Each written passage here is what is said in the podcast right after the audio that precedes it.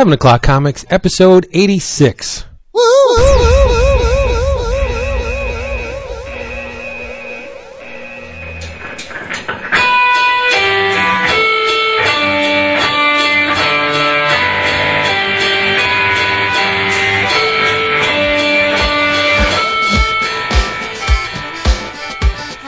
the point.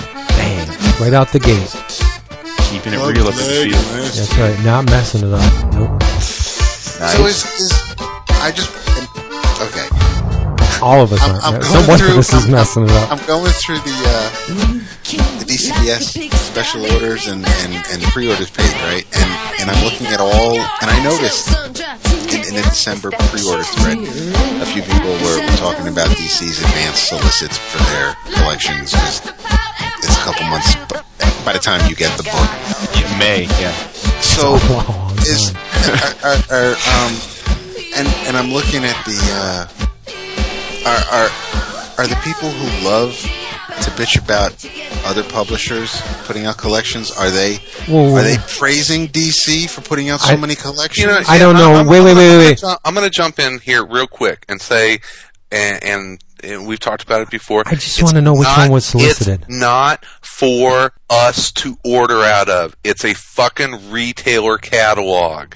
What? Wait. What is the book in question anyway? It's just a slew. Oh, I thought the and trades maybe the planetary things were advanced. Yeah, no. They are. Yeah. Because the delay in how long it is until it's actually released, that it's solicited now, and it's not. Is that what you're saying? People are getting upset about? It's not just planetary. I mean, you have another Justice League International. I mean, like almost every new collection has the little advanced solicitation, and that's fine. But there seem to be, maybe it's the first time I really am looking at it, but there seems to be a lot more collections coming from DC in February, or solicited for February, shipped for December's previews. There's a lot more collections this month than there seems to be from me in previous months. Yeah, we're dishing up the meat. Right early, getting it up. Right into it. So what's the problem with that? Isn't more better? I'm just curious if the people who love to bitch about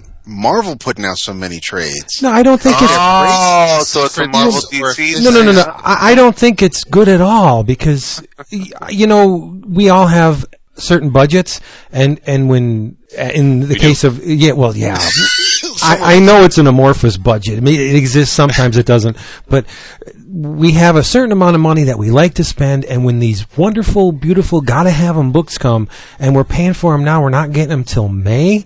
That's like, I don't know. That's stretching it because that's your choice to pre-order. Yes, absolutely. I was going to say in the case of this particular stuff, Absolute Planetary number 2 is pre-solicited for May, and then Absolute Planetary number 1, second printing, is also solicited this month.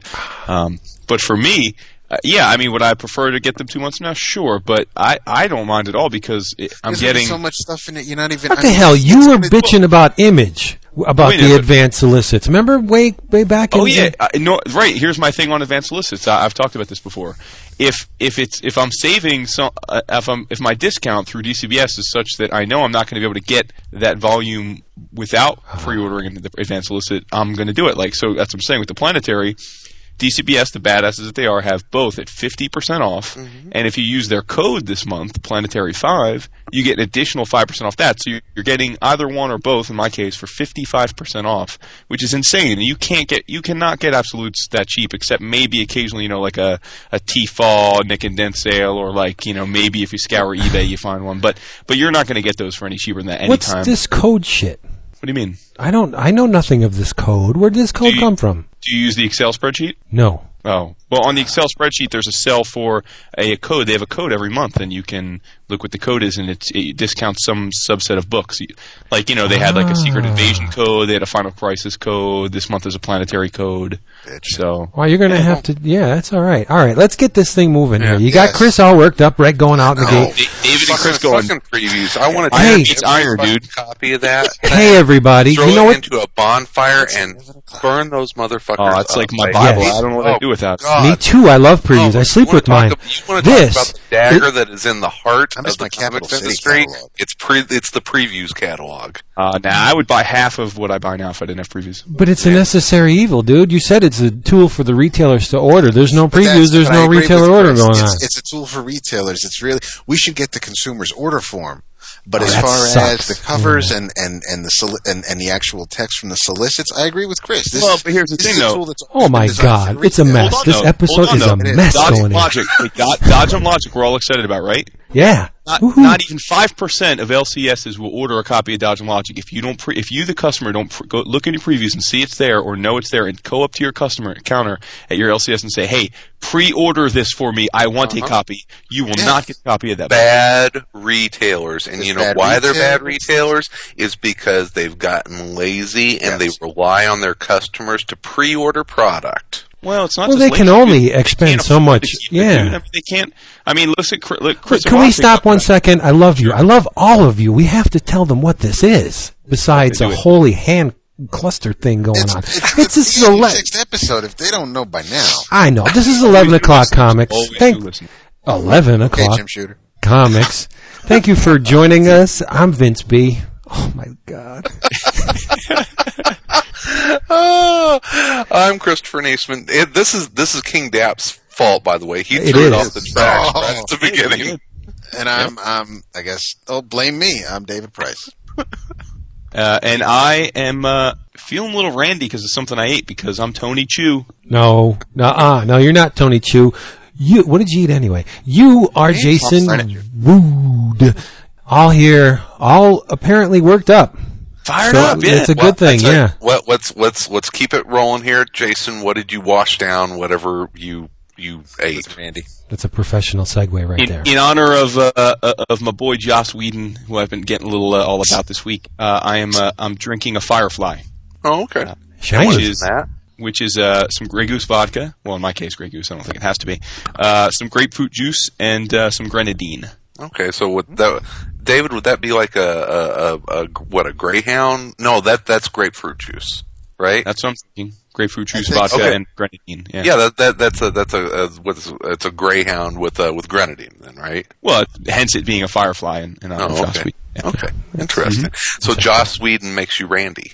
No, no. I was trying to make a Tony Chu joke. You know, he's a psychopath. He eats stuff. He feels a certain way, but yeah. Yeah, I tell you, Inara makes me randy. Woo, that woman. Oh, Aurora does? No. Yeah, Aurora don't make me randy. That's definitely not. More Storm jokes. No, I love Storm. She's an essential part of the X-Men. Very valuable asset to the team. Liar. It's rolling as he's saying it. David, how about you? I'm drinking some Nog with some Maker's Mark. Ooh, look at you, festive. I love festive talk. Bring it on, festive people. No, don't bring it on. Well, what? Dude, I will bah humbug the shit out of you if you don't like Christmas, Vince. I hate it. It's what? Silk. Oh, you're such a fucking downer. Really? I love Christmas. No, just keep going. I love Christmas for the kids. The rest of it can go straight to hell. How about that? Bah humbug. All right, I am drinking 2 weeks in a row, Yingling, traditional lager. How about that? You know why? You don't have any spirit. We don't have any Pepe Mac. We're all out. Nice. And as my old pappy would say, over here in Chicago, it has gotten colder than a witch's tit in a tin bra. It has gotten chilly here, so that means it's time to roll out my favorite wintertime drink, which is hot toddy. Yeah. And everybody makes these different. It's one of those kinds of drinks that everybody kind of does their own little thing.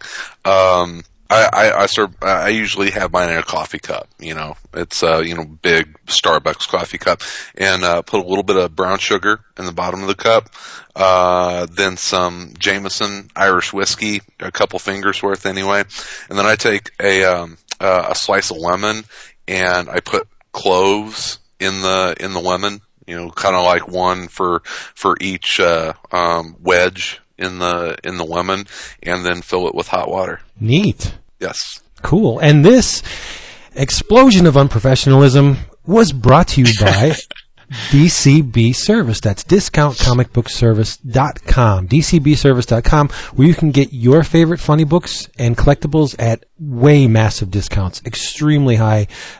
Can't find them on the street discounts, 35, 45, 50, 75% off your favorite funny books. You got to pre-order them through that beautiful entity known as the Previous Catalog, and you'll get them delivered right to your door. It's no muss, no fuss. Excellent service, great people, DCBService.com. Type it in. Wow, you'll see it. Yep. And stick around because Zach Crucy is going to have a very important message for y'all. You'll hear it when it comes.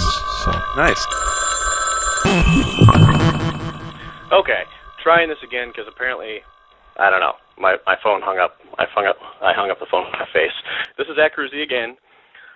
Like I said before, your buddy from DCBS and the forums and the Happy Skeptic and all that jazz.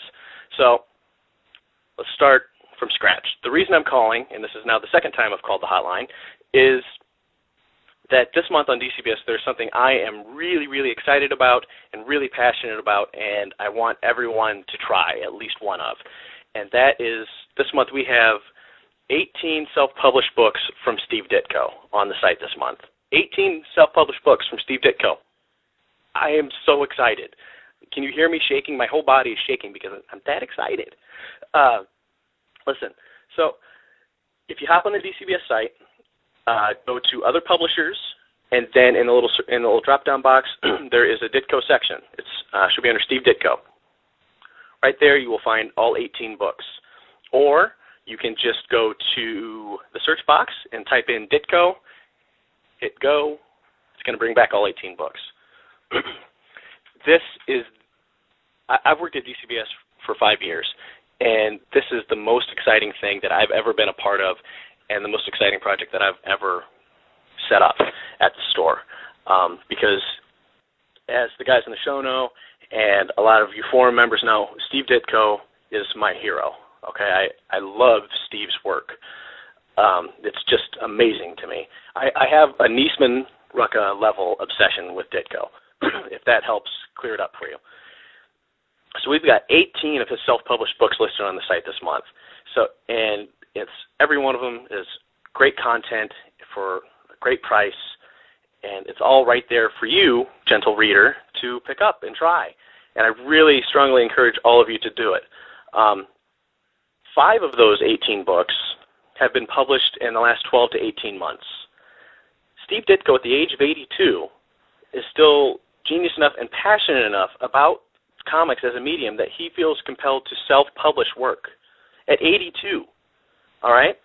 5 new books from him in a 12 to 18-month period. That's awesome. That's incredible. So I really hope you guys get on there and check those out. Now, the other thing I understand is that December is a huge month in the Previews catalog, okay? I mean, it's Absolute this, and Oversized Hardcover that, and Siege this, and Blackest Night that, and those are all awesome things and lots of great books.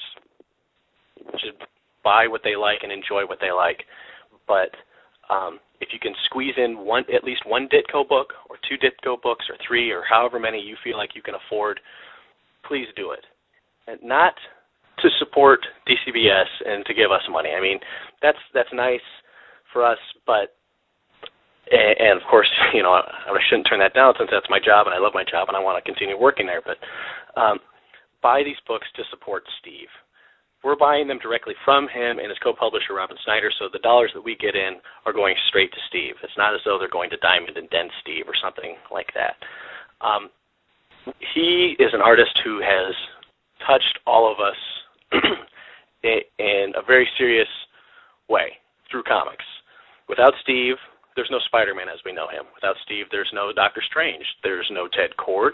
There's no Question. There's no Hawk and Dove. There's no Creeper. There's no Captain Atom. And on and on and on. Hell, there's no Speedball. What are we going to do without Speedball?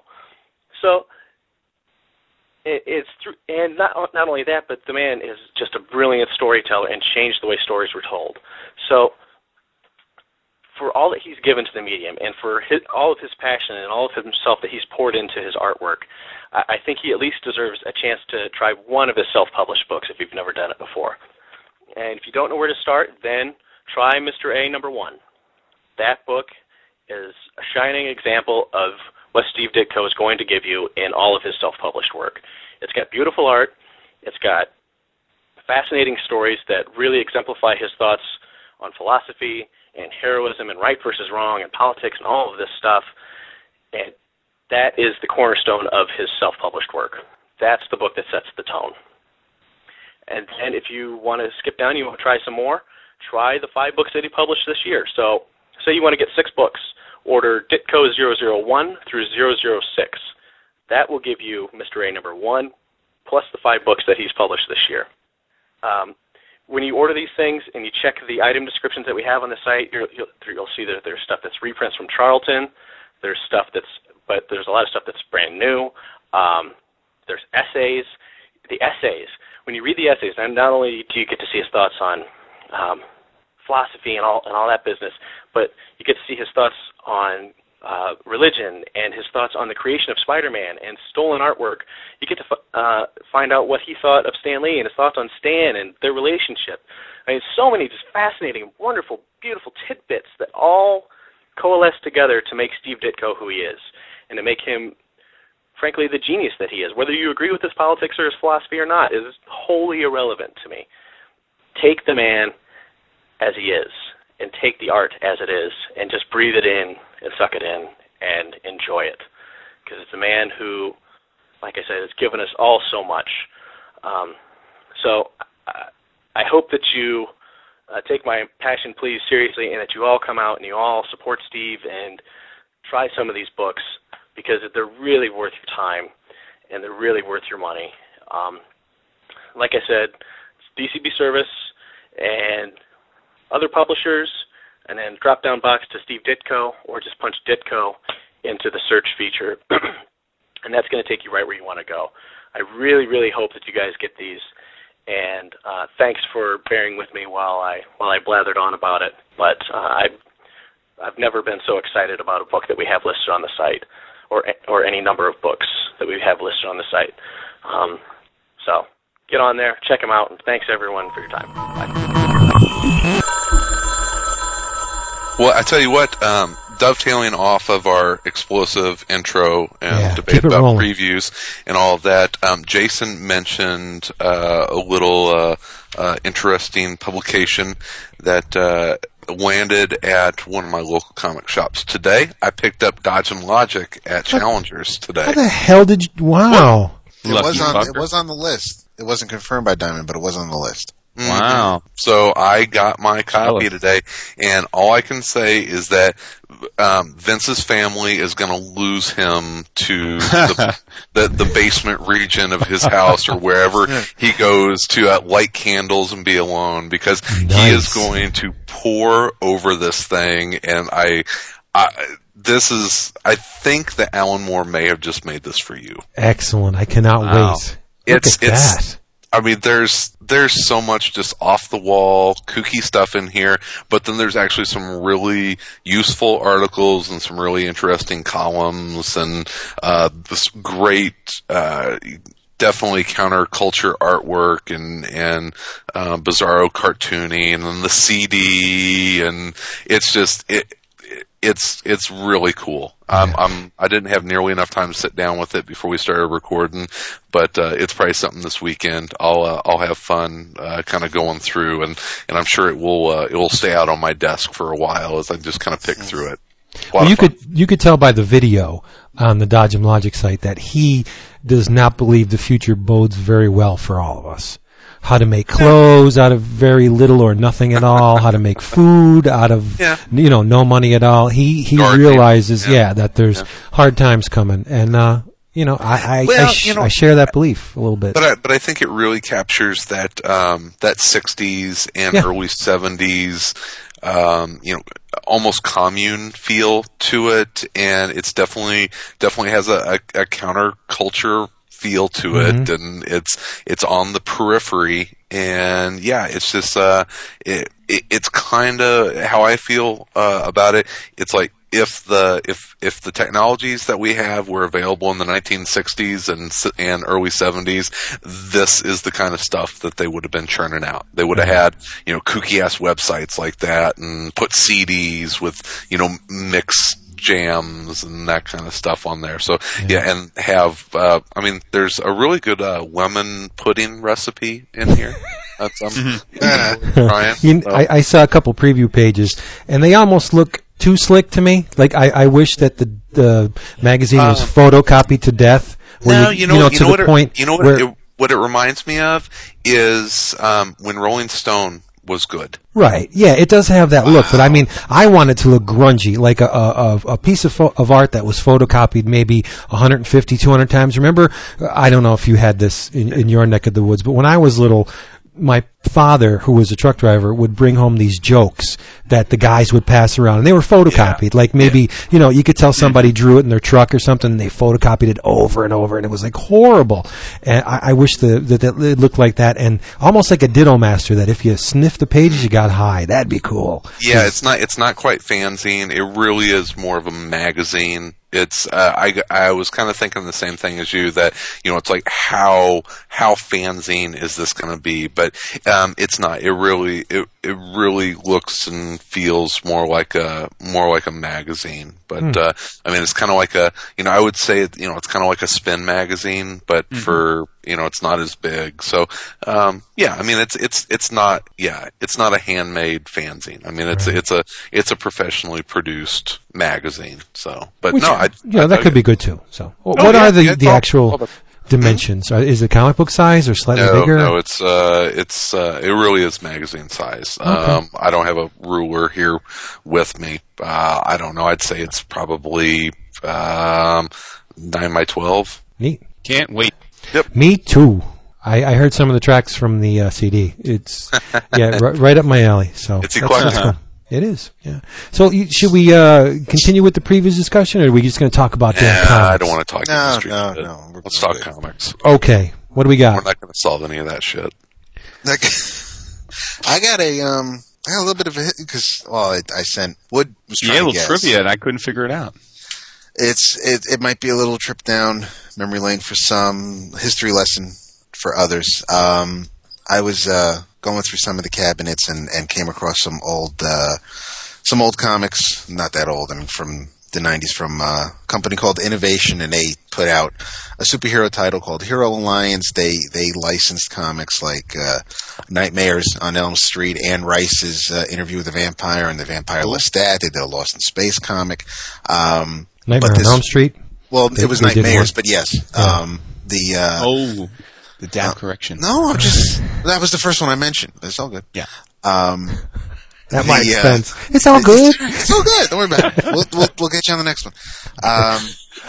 This one team, superhero team, has been around since the late 70s. I think they really kind of got going, though, in the early 80s. Without giving anything away, the publishers were Noble Comics, Texas Comics, Comico, Innovation, and Millennium. The first issue's cover, the Noble series, was magazine size. I had issue 5 because I remember the cover. It had a nice Keith Pollard cover. The first issue's cover was penciled by John Byrne, and this is from 1981, inked by team creator Mike Gustovich. I know what it is. The team consists of Challenger, Diviner, Titan, Blazer, Demon, Talisman, and they come from a alternate dimension, and their planet is Gorwell, which is a combination of George and Orwell. The team is Justice Machine. Yay! And I came across a one-shot published by Innovation, Hero Alliance, and Justice Machine, which really, let's say about that better. But it made me want to dig up my the old issues of Justice Machine that I used to have, which I sadly don't think I do anymore. This team, Justice Machine, has teamed up or crossover with teams like Thunder Agents. When Elementals. They did team up with the Elementals, and that was actually turnabout. Being fair play, Bill Willingham, while he was Elementals was published by Comico, he wanted to help Mike out because while earlier I think it was Texas Comics. It might have been Noble, but I think Texas Comics gave Bill a shot of having the Elementals pretty much first appear there. So he kind of just returned the favor. I do miss this team. While I was doing a little bit of research, I think sadly I found out that shortly after the Innovation series ended and it went to Millennium, that Gustovich sold the rights to Millennium's publisher. So I don't think he has anything to do with the team anymore, the characters. It was kind of weird. I kind of remember Gustovich mostly as an inker, although I know that this is his creation. He's had Tony Isabella has written for the team. Bob Ingersoll, who I remember from the Law is an Ass column from Comic Spires Guide.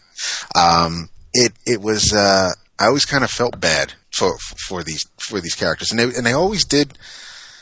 Talisman always reminds me of Vince because of his whole karma thing. And I have a nice backside too. There you go. Ain't that the truth? You know, you had Demon, who was pretty much a junkie, and I remember one time when talking about writing for when the book went to Comico, Gustovich wanted Roy Thomas to write the series, but I guess Roy didn't want anything to do with the publisher, so it went to Tony Isabella. And Tony doesn't care for drug dealers, even if you're a drug users, even if you're a well-meaning one. drug user.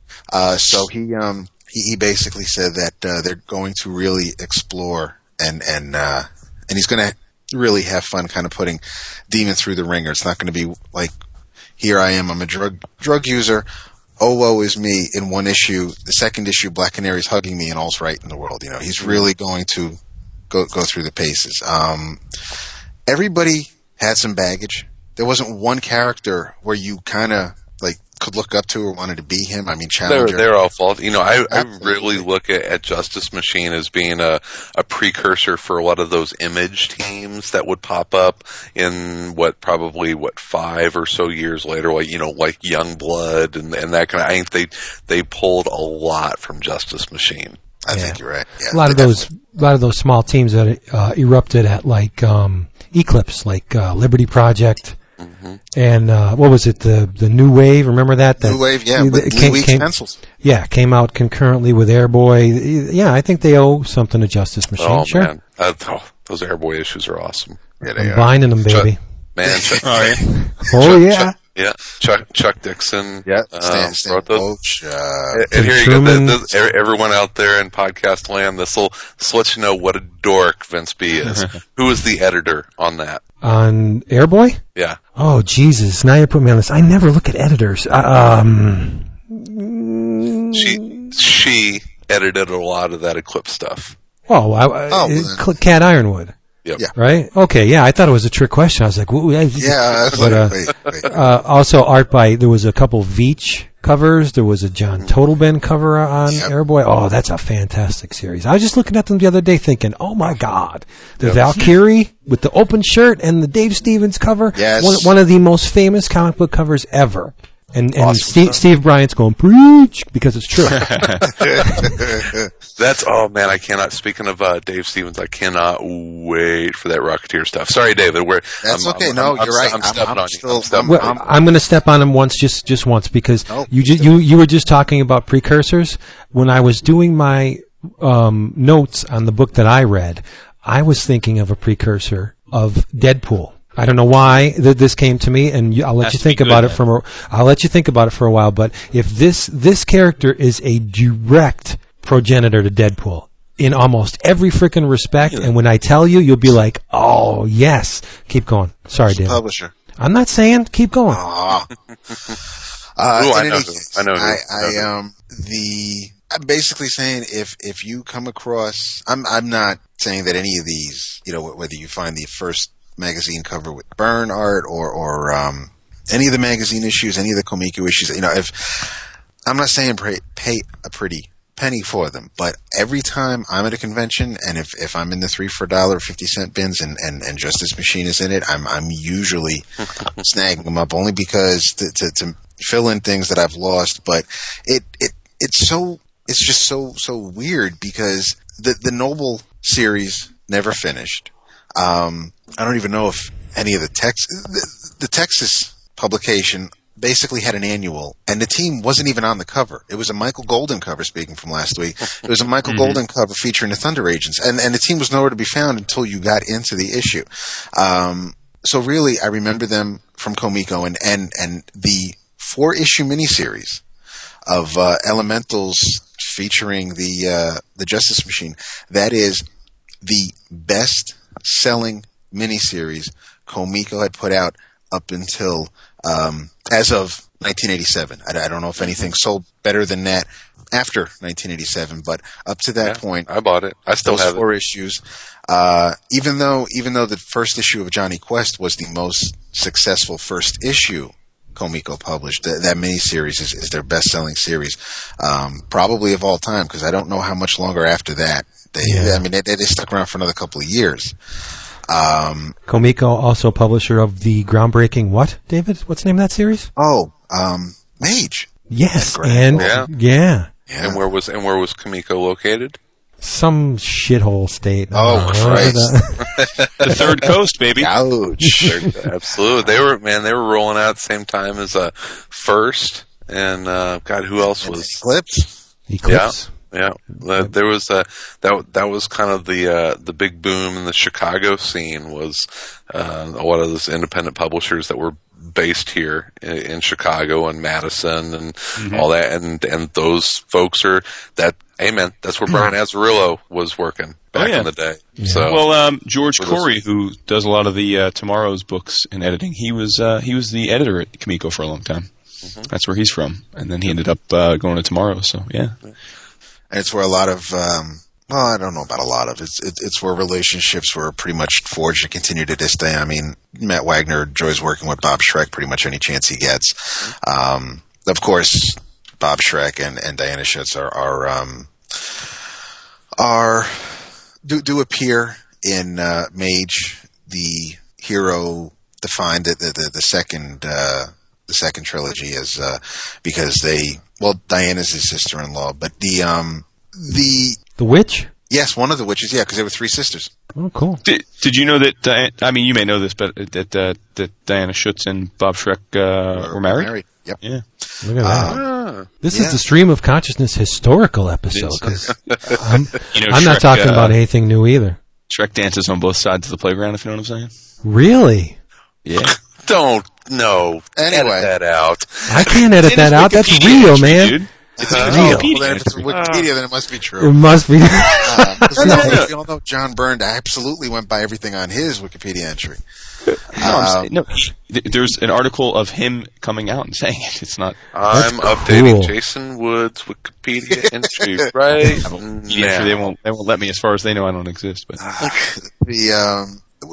what always fascinates me, getting back just a little bit, those early series that pretty much never happened. They once the title went to Comico, they just decided that I guess start over from scratch, and anything that happened previously, you can just go ahead and forget, whether they were alternate realities or imaginary stories, if you want. But yeah, I don't know. Apparently, earlier this year, there was a collection of Justice Machine issues, and if I can find it, I'll probably check it out. But I love just coming across these little things, and one of those quirky little titles. Yeah, and you can get them on the cheap, which is always a good thing. I think that's awesome. That's right. Well, so do you want me to drop the bomb on the direct precursor to do some hints? I think I got a guess. Okay, well, don't tell it to me, because you can blurt it out when I get to the right point. Okay? Because I want to talk about a book that's very near and dear to my heart. Okay. And it has some very, very lofty highs and some despicable lows. And if you look at all of the issues published under the banner for this series, it pretty much exemplifies the problems and successes of the company that published it. So it's like this little. It's called Secret Invasion. No, it's. Oh, you see, you bumped my ass, and now I don't know where I am. This book, you know what it is. It's a road/buddy movie with mystical, metaphysical, some historical, and even some literary underpinnings. Oh, I know what you're talking about. What am I talking about? Archer Armstrong, baby. That's right, Archer and Armstrong. I love Archer and Armstrong. I love that stuff. In fact, the Zero issue by Jim Shooter, Bob Layton, and Barry Windsor Smith, with inks by Ralph Reese, of all people, is one of the single best initial issues I've ever read. I've been reading comics a long time, and that Zero issue completely captured my interest. Just totally blew me away, but there's a point where the problems at Valiant started to rear their ugly heads, and Barry Windsor Smith, who was the guiding light of Archer and Armstrong, left the book. Mm-hmm. And Mike Baron came on, who created the precursor to Deadpool named Badger. That's right. Sal will be so proud of me. I was thinking it's really about a stream of consciousness episode. No, it is, because as I was trying to break apart what I felt was wrong with every issue of Archer and Armstrong after Barry Windsor Smith leaves. That's after issue 12. Mike Baron comes on with 13, does 2, then someone else comes on, does 2, then Mike Baron does a string of them. And as I read each issue, I'm thinking, what is wrong with this? It has the absurdity of Badger with just these completely off-the-wall scenarios that in Badger would be very entertaining. But in Archer and Armstrong, they're terrible. It does not work. It falls flat. It's as if... You guys ever have a whizzer when you were a kid? One of those friction-powered tops that if you drag the tip on the ground, the motor would store up all that kinetic energy and just, it would get... The more you rubbed it on the ground, the more energy would be stored in the top. It's like Barry Windsor Smith was cranking the shit out of a whizzer and had all this wonderful potential energy, and he handed it off to Mike Baron, and Mike Baron just held it in his hand until the motor died. That's what his run of Archer and Armstrong. We're used to that social commentary that Mike Baron likes to inject in all his work, but it's almost as if it's the Mike Baron show. Like you're in a coffee shop and Mike Baron's on stage and he's just presenting these scenarios just to say, man, this guy's witty. He's really with it. He has his finger on the pulse, and it doesn't work because Archer and Armstrong, when Barry had it, it was this organic thing where it's almost as if he made the enclosure that houses the characters, and he just said, go ahead, do what you want to do. And it's very character-driven, is what I guess I'm trying to say. The plots are so organic, and they're just two guys just finding their way in the world, walking from point A to point B, and whatever happens to them, happens to them. But when Mike Baron comes on, it's this pre-planned, pre-programmed ridiculousness that, he just took all the fun out of the book, all of the love that I had for the characters was just, it felt like he was the puppet master, making them do and say things that Barry Windsor Smith would allow them just to do themselves. But I'm getting ahead of myself. Anybody read this? Series? Not for years, and probably only the Barry Windsor Smith stuff. Okay, Jason. Yeah, I've read the first few issues just recently, actually, probably a year and a half ago when I ordered a ass load of Valiant and cross-gen stuff on the super cheap. That's great. The great thing about all this stuff is you can get it really cheap if you want. These are good back issues. People are always like, what are some good back issues? If you still are into back issues and you don't, you're still fighting against the collected edition changeover.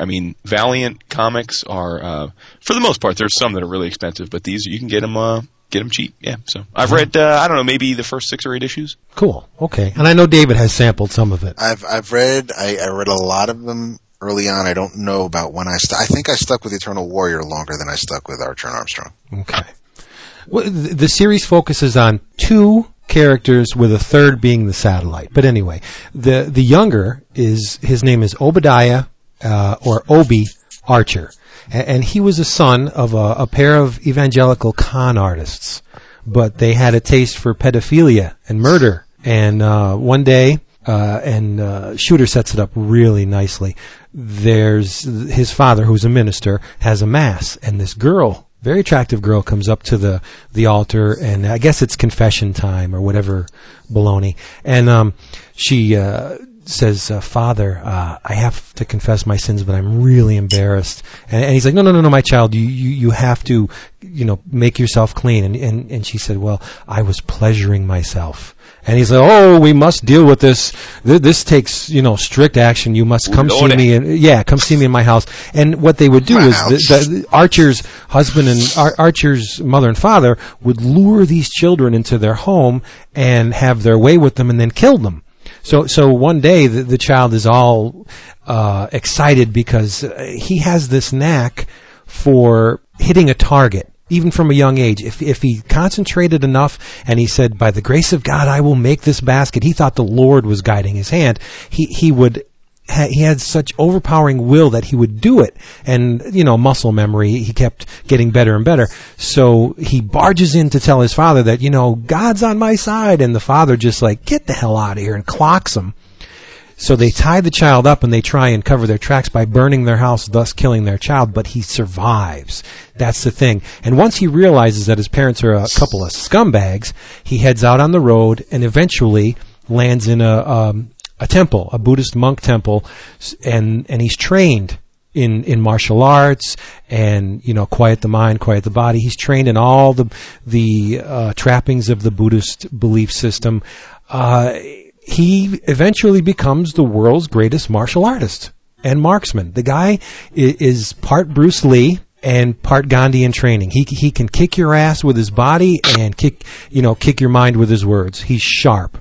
But he's very slow to anger, which is cool. But unless somebody invokes the memory of his parents, and then your ass is grass. Just forget about it, because he in all the issues that there's 26 issues in this series, I don't believe he's ever lost a fight. The guy's a monster. And so he is recruited by this man called Mahamud, who is an agent for this centuries-old organization called the Sect, who are trying to eradicate this great and terrible evil.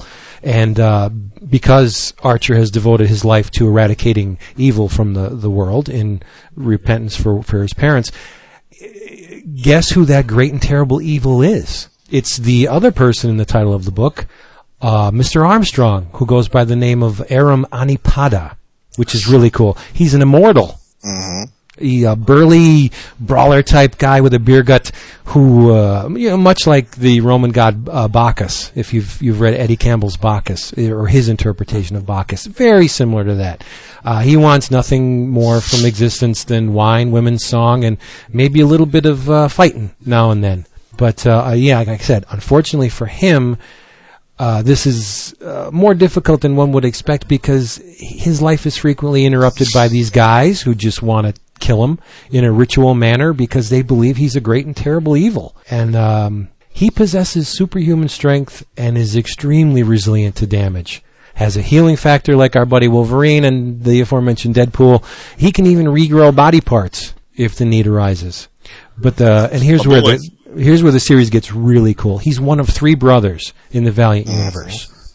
His brother Gilad, or Gilly as he calls him, is the adventurer known as the Eternal Warrior, who had his very own series. And his other sibling, Ivar, is the time-jumping immortal known as the Time Walker, who also had his own series at one time. And like all Valiant books, the universe is very homogenous. No matter what title it is, you would always expect, much like early Marvel, you would always expect to see an appearance by another Valiant character who had his own title, or had the potential for his own title, like Rye. Mr. Armstrong is married to the earthly embodiment of the goddess Andromeda. Hubba hubba. You have to see how Barry Windsor Smith draws this woman. Oh my God. And they have a pet dinosaur named Flo. So you have all these different genres coming together, and I was, back in the day, I was somewhat hesitant because I wanted my superheroes or my horror books. I didn't know what this was. There was so much going on here. What is this? Is this like mythology? Is it a buddy comic? Is it science fiction? All of the above, yeah. And it works. And that's a testament to the guys who instigated the book. Like I said, Shooter, Layton, and Barry Windsor Smith.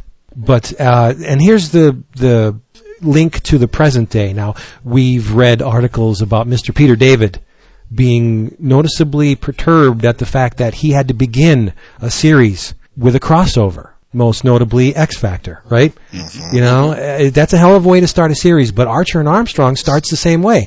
They had this company-wide crossover called Unity, which touched all of the Valiant titles. And the first and second issues of Archer and Armstrong are part of the Unity story. So after those two chapters, the book got on solid footing and began its own little path. But initially, if you thought that Archer and Armstrong was going to be about, you know, this trip to the Lost Land fighting a mad god and dinosaurs and robots, you were sadly mistaken because, you know, that's not what it was. But after Gilead whisks them away to the Unity where the series starts, and they embark on a number of adventures with a common theme.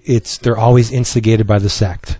The sect want to kill Armstrong, and they'll do anything to achieve their goals, and it just puts them in a number of sometimes humorous predicaments. Now, Barry Windsor Smith, very surprising, because as well as being one of the greatest comic artists, he's no slouch as a writer either.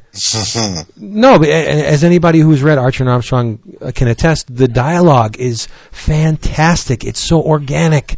It's believable. You feel like a fly on the wall listening to a very real conversation.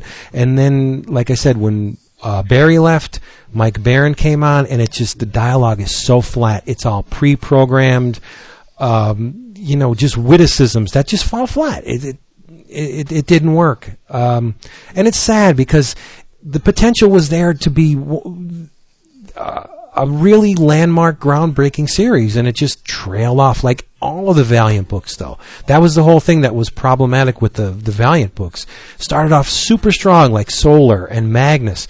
They were dynamos in the beginning, and people took notice, and they were selling, I think the highest-selling Valiant book was 1.5 million copies. Yeah, yeah. Yeah, when you think about that today, that's like almost, you know, the top 20. Dude, that would be, yeah, I mean, more than that. I mean, that top book is for 100,000 these days, so, I mean, that'd be the top 50 almost. Yep. I mean, yeah. And not only, let me get my hardcover, I got them bound. Not only the approach to the series was revolutionary in that Barry Windsor Smith just let these characters be themselves and just create the plots from who they were.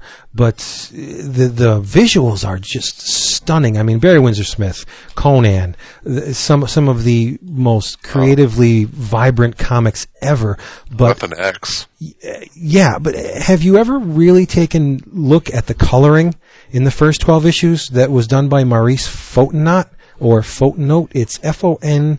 So I'm assuming that the T is silent, like Fontenot. Yeah, it's Fontenot. Yeah, it's Fontenot. It's unbelievable. It's just this watercolor-like approach where the colors just gracefully blend into each other. You didn't have the just the solid color flats that they had back then. It was very painterly, unbelievable, and he really pushed the hot and the cold colors, and it was a painter's approach to coloring. Whereas it was different than anything else that was on. Oh my God, yeah! But then after Maurice leaves, this colorist that goes by the name of CJ comes on, and it's just pitiful.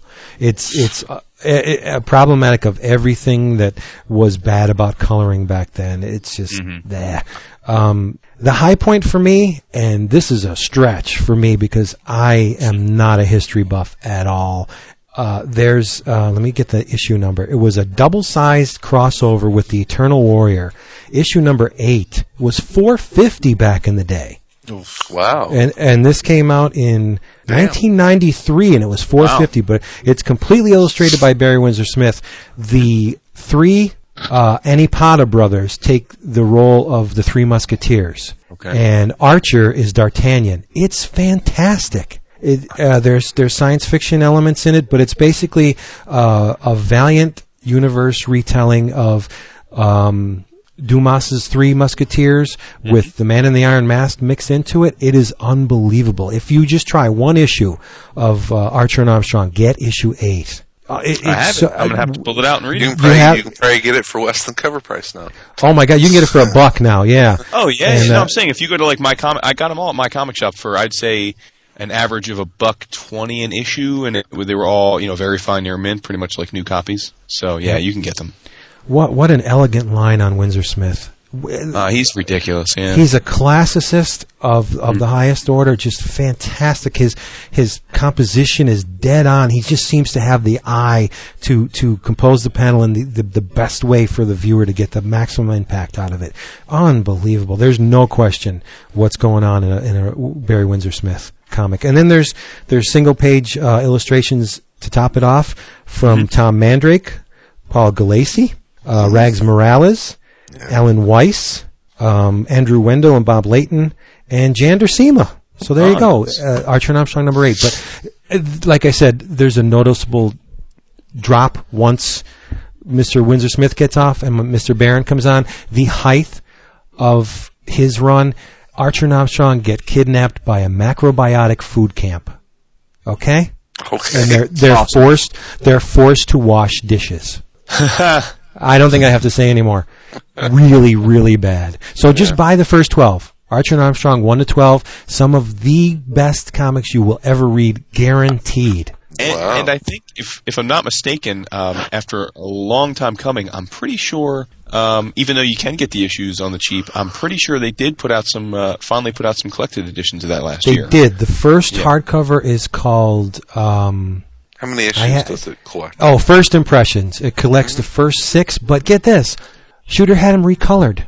And I'm wondering maybe the original boards or the original illustration board that Maurice colored the original books were gone or unable to be found or stolen or just in such poor shape that they had them recolored. But if it was from a necessity standpoint, then I can understand it. But from an aesthetic, I would never have those things recolored. They're just gorgeous. But yeah, you can get it, and I think Amazon has it used for like $10. Sweet. The first hardcover. Yeah. For those that are curious, just mycomicshop.com has them. It went 26 issues, 27 issues, including the 0 issue.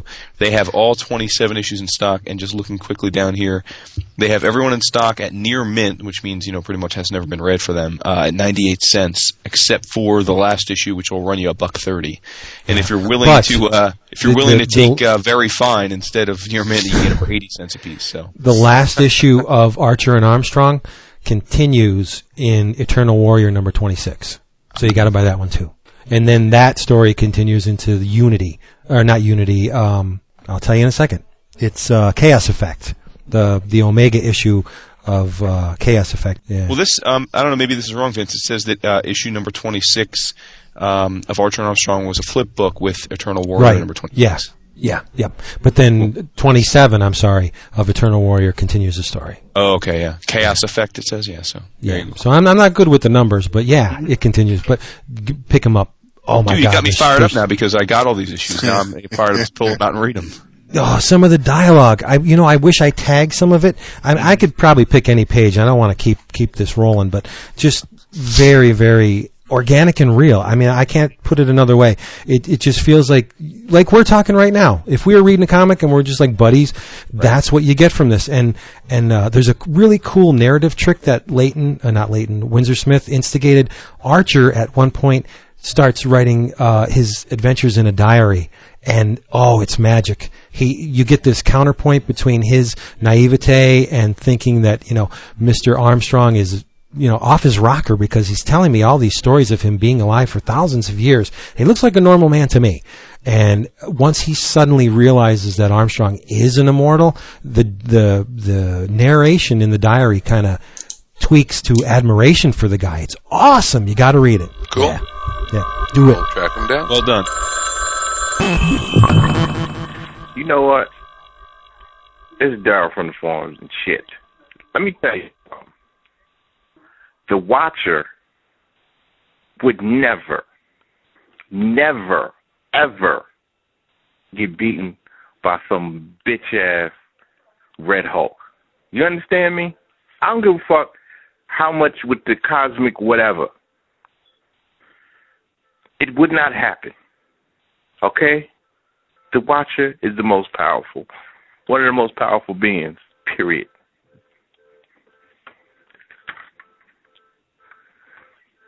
So just give it up. Later. This is Darryl again, and thank you, Mr. Willingham and Mr. Sturgis, for totally taking JSA, a book that I used to love, and I was getting it from the very beginning of its inception when James Robinson was writing it, all the way in, until the last issue of Jeff Johns, even though I still continued to buy. I gave you one arc, and you have totally killed any enjoyment I have of those characters. You turned everyone into angry people. Alan is angry. Mr. Terrific was angry before he was shot. Even Power Girl is angry. Everybody. Jay is angry. Everyone is angry. Just like that. You've changed all the characters. I mean, did y'all even read Justice Society when Johns was writing it? I mean, did y'all even read the book to see how they are? I mean, I don't get it. What is this? Justice Society Extreme? Is that what the fuck I'm reading? Justice Society Extreme, because everything is just extreme. Give everybody swords and shit and guns and shoulder pads and swords and backpacks. How about that? And cybernetic arms.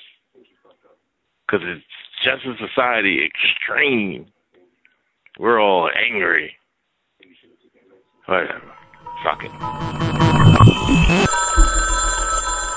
What else we got? Let's hear from Chris. Talk about some Marvel. Well, I already brought one of mine. Jason, David, you guys have any? I mean, I've got plenty to talk about. I've been plowing. Well, David dropped the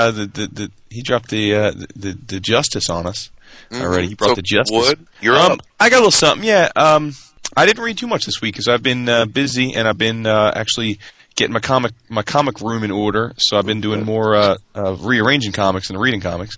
But I did manage to read a little trade that I've been anxious to read since I got it a few months ago, and that is the 5 Fifths of Science. It's published by Image, written by Matt Fraction, and illustrated pencils and inks and colors by Stephen Sanders, who some people may know from Twitter, who's a very active Twitterer, and I guess also he is the penciler on the sword, Marvel Sword, which Vince talked about a few weeks ago. Yep. Number 2 came out today. There you go. Sword. Yeah. Yeah. For those that don't know, I mean, this was one of the first things I think that got Fraction noticed by, you know, I guess the powers that be. It's pre-Casanova, which I think was the, you know, that was the work that kind of brought him to the forefront of the scene, if you will, and got a shot at Marvel. But this is it's a pretty straightforward book. It basically is, and if you're at all a fan of sort of the industrial entrepreneurial history of the U.S. and capitalism, it's a pretty badass thing. Basically, it's Nikola. I'm sorry. Go ahead. Oh no. Yeah, straightforward, but.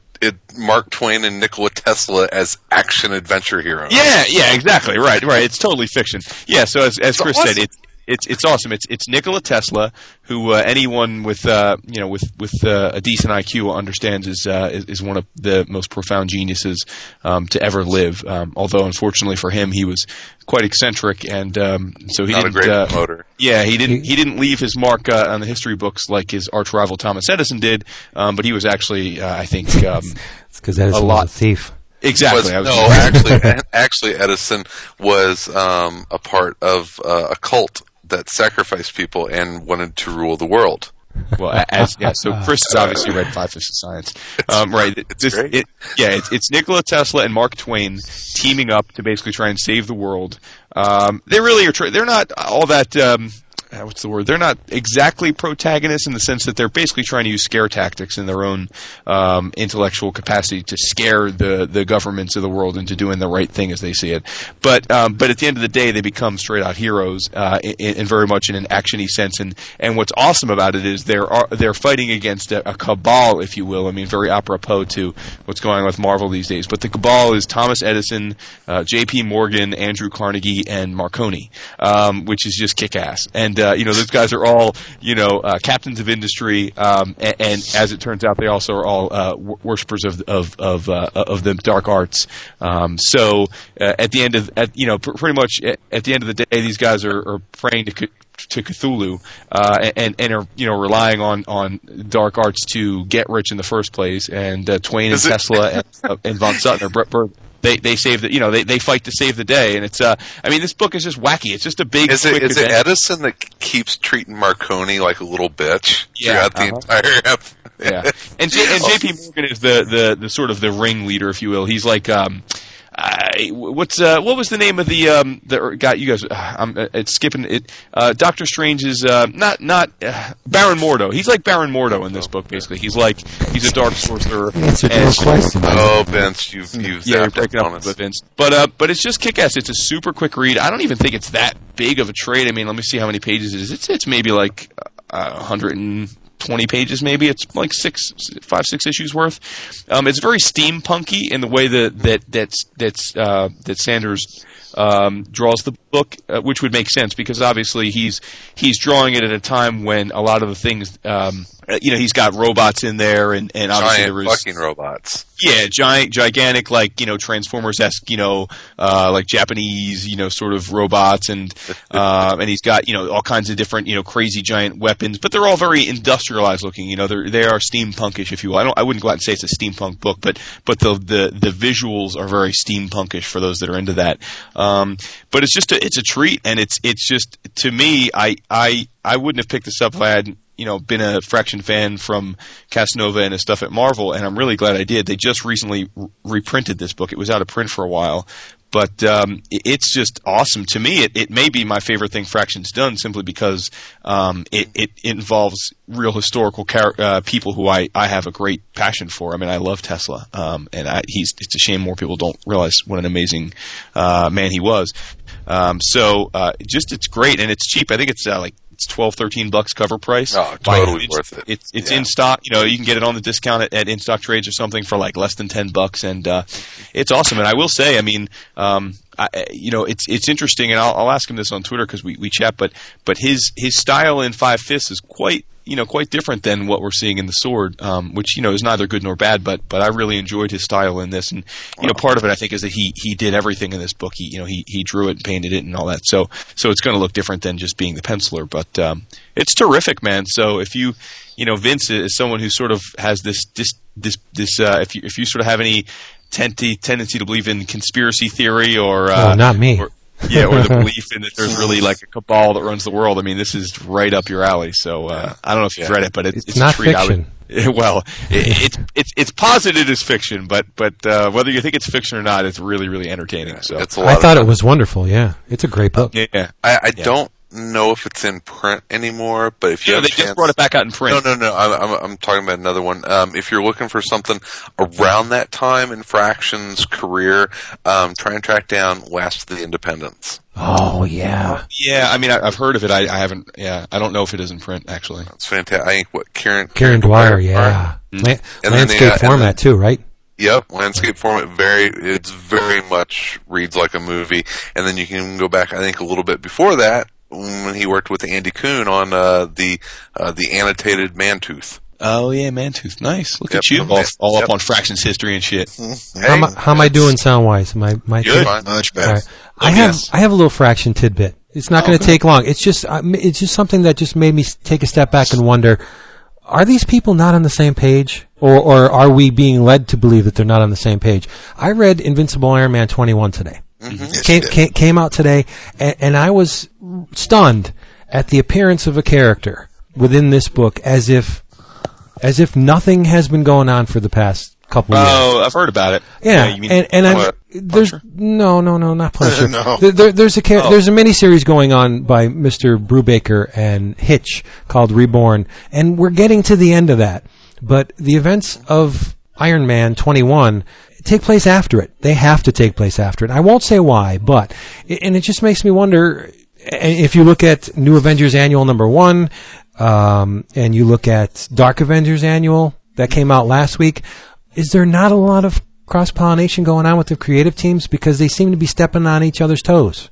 Well, I don't know. I mean, because Fraction's definitely part of the Avengers Summit because he was, in his last word balloon, he talked about, he actually talked about it. So they throw Iron Man into that Avengers bin of titles. But so I don't know. Unlike New Avengers Annual and Dark Avengers, which were basically one-page stingers at the end, the person in question is a character in this book. He's in it for a good number of pages. And to me, whatever they have planned for Siege with resetting the Avengers status quo, I'm not saying it's going to ruin it because I really don't think that's possible because we've been waiting for this a long time. But you can't say that it doesn't deaden part of the impact. It doesn't lessen the wow factor at seeing three of the top dogs in the Marvel Universe together again after so long. Mm-hmm. It just happened in Iron Man 21. It's been done, all right? So what are they going to do for Siege? Maybe they have something super spectacular planned, and it's just like, haha, joke's on me. I don't know, but I hear that it's been building for years. Okay. And that's what the ad said. Yeah, it has been. It's just I was just... And another thing, for those who are reading War Machine, David and I, James Rhodes is in this book. Mm-hmm. Just like the day he walked out of high school. I mean, his face is 100% there. Right, his arms are... Do they not talk to Greg Pak? Like, he blew him to hell in War Machine. Maybe this is the artist. Maybe this is the clone that Norman stole that's walking around. Oh, good point, David. I didn't even think of that. But he does. He aids them. Why would the? I'm just throwing it out. Yeah, but that's a good. I don't know, that's nice. I haven't read this Iron Man issue yet, so I don't know. And remember, we said reading Iron Man, but I don't. I said last week about the LaRocca art not being too heavy on the reference. Sawyer from Lost is in this one. That's been his go-to. Oh, that's been his go-to Tony Stark since the launch of the book. It drives me nuts. There's one panel where Tony has this smirk on his face with the dimple. That's Sawyer's dimple. Oh, if you go back and listen, that's Kenny from New Universal from the Warren Ellis series. Yeah, the first time I talked about him, it's why I ran on this show. I was going nuts because it was freaking Sawyer, and it just drew. And now that Lost is coming back on the air, I guess we'll be seeing a lot more of him because he's going to have more frame capture he can do. But nice. It's still not a bad effort by Mr. LaRocca. It's pretty good, and the events of the book are really cool. And so I would recommend it, but it's just I'm not complaining. I just wonder, what kind of coordination is going on, or like I'm complaining a little bit. There's nothing. But there's nothing. There's nothing to complain about. It's I'm just wondering about the logistics. Have they bitten off more than they can chew? Is Reborn taking so long that it's starting to have the infinite. It's having the infinite crisis effect on things. So yeah, I don't know. Well, let's talk about that for a second broadly, because it's a Marvel Indies thing. I think it's a tough spot, right, if you're the editors, because at some point you can't hold up the whole line for lots of reasons, not the least of which is monetary. You can't let 10 or 15 of your top books come out for a month or two. And I guess some people could say, well, why don't you throw in a one-shot? But people lose their minds if they get... we're long... When we used to just show up and buy stuff off the stands, yeah, you could throw in an inventory story and we'd be none the wiser because we were just happy to have a comic. But these days, you can't... I mean, inventory stories are death knell.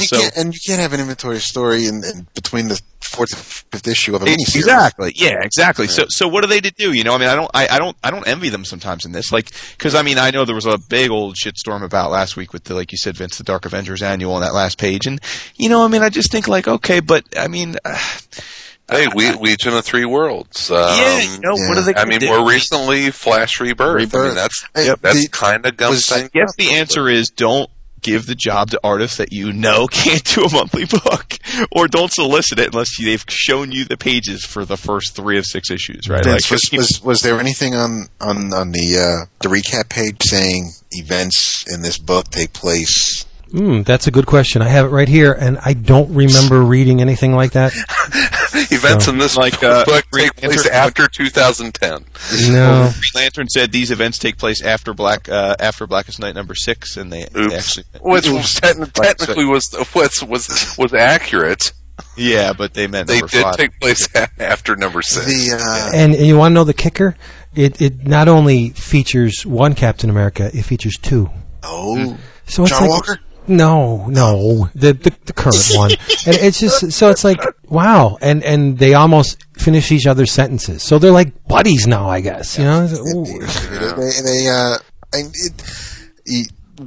agree with Wood. You know, you can't, DC learned with Kevin Smith. He had, one miniseries on time. The second one's on time, it seems. So, don't let the creators just have their way. I mean, and don't, you're the one working for the company. Put your foot down. If someone's going to be late, if someone's not toeing the line, then it's. I would think it's okay for you to exert yourself. But my go-to story. I would like to see things go back to not being so intricately tied to each other, and just it's.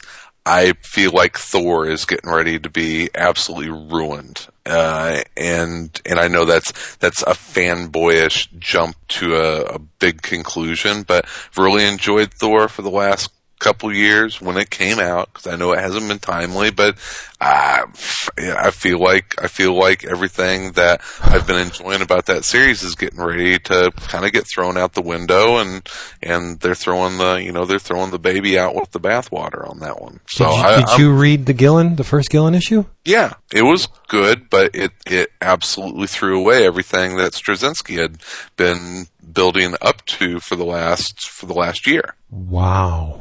Okay.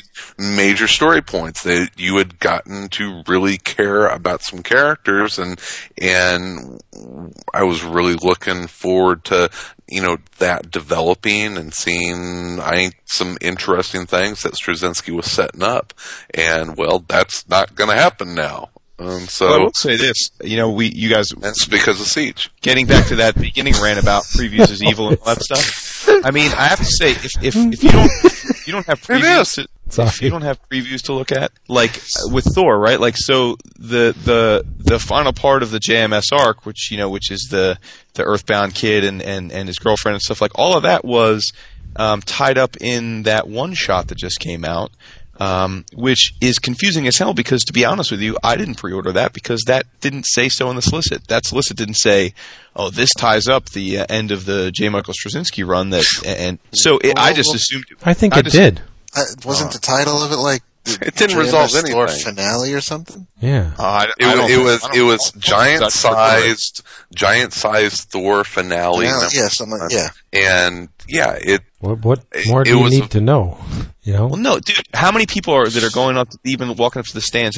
It's classic for people you see these oversized and think either people don't buy annuals, they don't buy one shot. Especially after they just got done having God of Ages and things. I mean, exactly. Why would they not? I thought it was another one of those. Shot. Right. Mm. So I thought it was one of those. It's number 605. Wow. That it must be a problem on their part because if Jason doesn't know, and Jason's nose is up the ass of all the comic news. No, you know what I mean? So, yeah, it must be a shortcoming on their part. Well, maybe I missed it. I mean, it's quite possible. I'm saying, but I was, like, pissed because much. I saw someone say, they settled that. And I was like, really? I'm like, because I just assumed that it was another one of those. I mean, I knew it wasn't written by Fraction, but I assumed it was another one of those, right. It might be cool unto itself, but it wasn't, like, part of the ongoing narrative. So I figured, I could pick it up, down the road. But was it William on the cover? I'm just curious. I thought I saw the cover. I haven't seen the cover yet. Yeah. Well, William was on the cover. And it was, and it kind of dealt with him and kind of moved things kind of to somewhat of a weak resolution.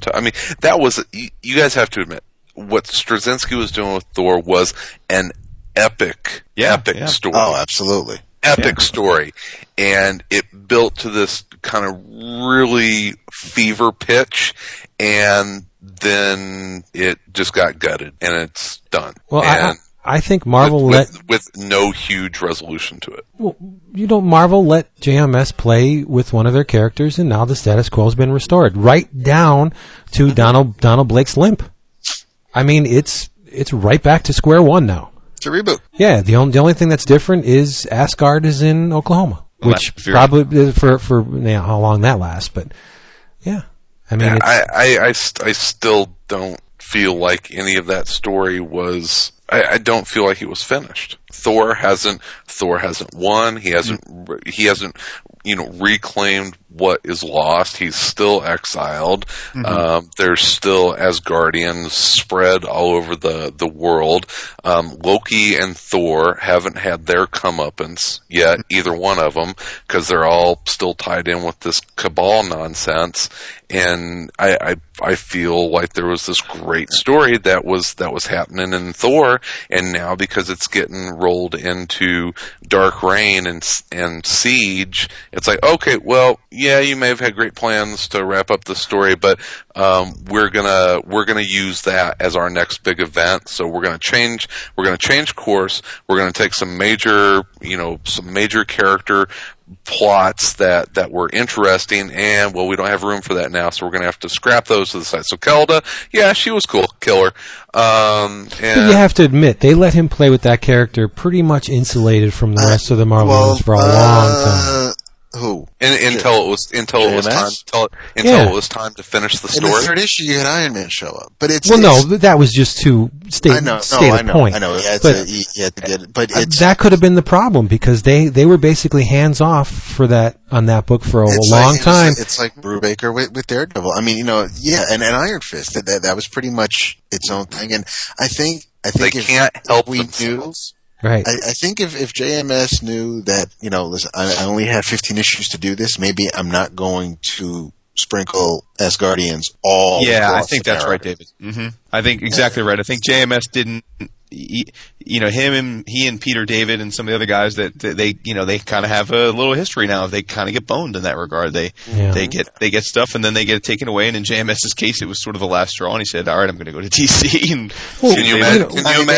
can you imagine them doing that to Walt Simonson whenever he was 14 issues into his run on Thor? It's a different time. But it's a different time. That's what I was going to say. Maybe in 15 years we'll get Thor Forever. He'll come back. We'll get to tell the story he wanted to tell. Yeah. And you're using our joke from AC this week. And then he can go ahead and do this, and he can finish at 12. So at the end of the day, right? At the end of the day, love it or not, we just have to accept that that's the way the market is right now, right? Which is that every couple years, main characters that's why actually like with Brubaker and Cap, it's so impressive because Cap is a main character and he's got but like. With the Iron Fist and even Hercules, which we all like, those characters, yes, they can stay in the periphery for some time, or the Cosmic with Abnett Lanning, because they're not core characters. So as long as they're selling well enough and the stories are good and well received, they'll let them do their thing. But you know, you get a character like a Thor or an Iron Man or a Batman or a Superman, and you really got to take what you can get. You know, even as a writer, if you get 12 to 18 issues to just do your thing, you got to feel fortunate because you know a lot more than others get. Yeah, love it or not, you know, the fact is these days the big two rely on events, whether you want to characterize them as the mega events or the mini events, but tie-ins, crossovers, variant, these are all part of how they run their business, and it's working for them now. So, you know, do I feel sort of bad? And it leads to terrible fucking stories. Well, sometimes it does, sometimes it doesn't. I mean, you're loving Blackest Night. It's the first big event that I feel has been worth a shit, and it's not over yet. But I know plenty of people that loved Civil War. I know plenty of people that loved Final Crisis. I know plenty of people that Infinite Crisis. So I'm saying each group of – there's a group of comic fans that have liked different events and not liked other events. I'm saying – but the point is they sell. Right, yeah. So they're going to keep doing them. So I see both sides of this. If I could see JMS being bummed as a fan of the Thor that JMS was doing. I'm bummed that we're going in a different direction. On the other hand, there are lots of people, probably more than not, that are pretty giddy for the end of Dark Reign. And I think, Chris, you're in that camp. And the Heroic Age. Well, we know that something of this involves the Heroic Age, and it doesn't take a genius. That means that but however we get there, right? We talk the status quo after this is going to be the main Marvel icons are going to be back in the forefront, and they're going to be, a lot of the point is that we're going to have an Avengers team with Thor and Iron Man and Cap and all that. And that's a lot of people want that, right? Just like, so, I just say, you got to enjoy the ride. If people don't want to go on board these events, hey, more power to you. There's events I skip. I tend to skip more, I'll skip a DC event every here or there because, I'm less beholden to the history there. Sure. I'm sure people, but I'm just saying, I'm not going to condemn Siege for it. Even if maybe it's not what JMS would have done with Thor, Siege could be badass for all I know. I'll tell you one thing: Olivier Coipel is a bastard. So the fact he's drawing 6 issues of a series gets me excited in and of itself. I mean, the story could be an average story, and I'll enjoy buying those 6 issues. So I will say one thing though: the promo poster that they released for Siege, that's not going to get anybody on the fence to buy the book. I thought that was really weak. The image with Osborn and Loki and Iron Man with it's not good. You're talking about the long wide the one with all the Asgardian gods. No, it's just Osborn looking all malevolent, and then Loki is. Here's my problem with Siege. Not good at all. And I have not kept up with Dark Reign, or is that okay? Dark Reign. And so I don't really know exactly what is going on with Norman. He's got his hands full with plenty of stuff. He's got the new Avengers running around. Namor and Emma have kind of told him to fuck off. He's got shit going on with Doom. There is a largely deserted, abandoned city floating in Oklahoma, and this all of a sudden is his biggest priority. Well, they are gods. No, like I said, there is a mostly deserted, abandoned city. There's 5 people living there. 5 gods? That are hanging out, having hamburgers at a diner down the street, not doing anything else. So this is number 1 on his priority list? Well, really? The big dog's going to try and tempt the gods. I mean, that's what big dogs do. What? Boo! I don't know. I mean, I guess it's ridiculous. Come on. All events are contrived in their origin. Civil War started because Nitro, who was a D-list villain out of nowhere, blew up a school and killed kids. I mean, that's as contrived as you get. I'm just come on. Isn't there? Couldn't they come up with something better? Does the phrase "spit in the eye of God" mean nothing to you? I mean, it's Osborn's hubris. That's I was going to say it would make sense to me that Osborn would want to capture God power. He's after everything else too. I mean, why wouldn't that? Yeah. That's sort of the point. He's finally gone too far. He's trying to now go up against the gods, and that's he's become Harada from the Harbinger. Mm-hmm. Okay. What, David?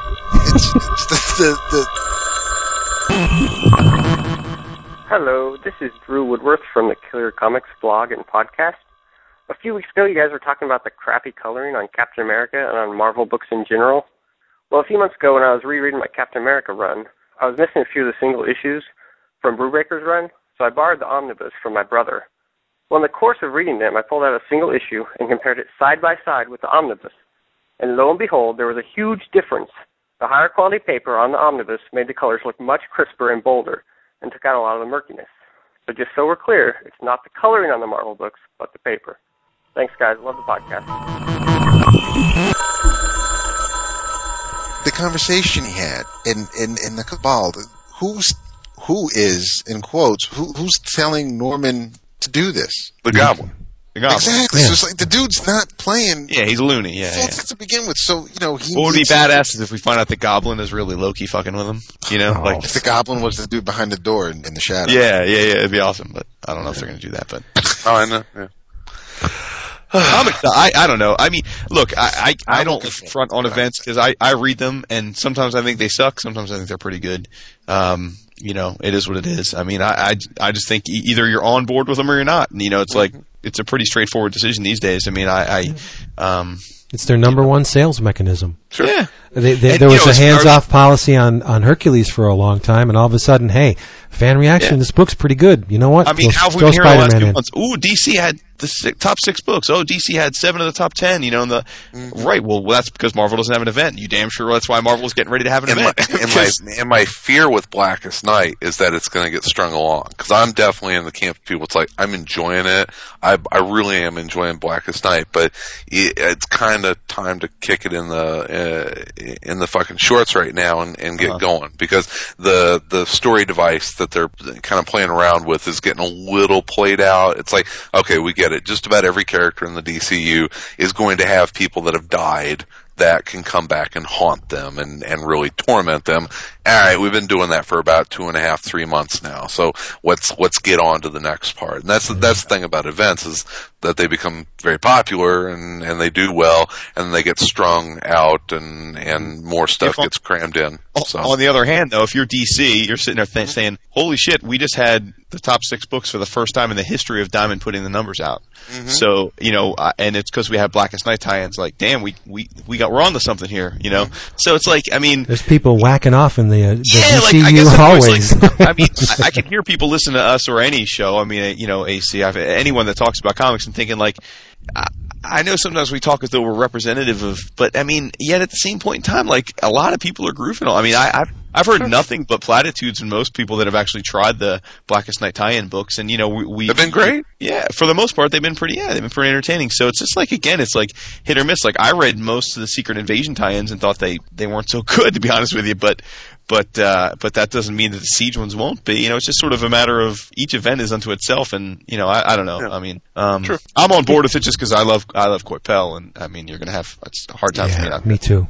I want to see him draw the trio there, but it's very addictive, though. It is setting up these storylines. Like, I saw the Deadpool cover, and it had the Nation X stamp on it. Mm-hmm. And I was doing with the XX Baby cover where he's making the X with his hands.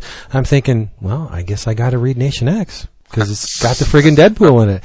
And so I forget who I read who said this, but it was very profound. And they said, putting Deadpool in a story is akin to spiking the punch. You can't go wrong with Deadpool in a story.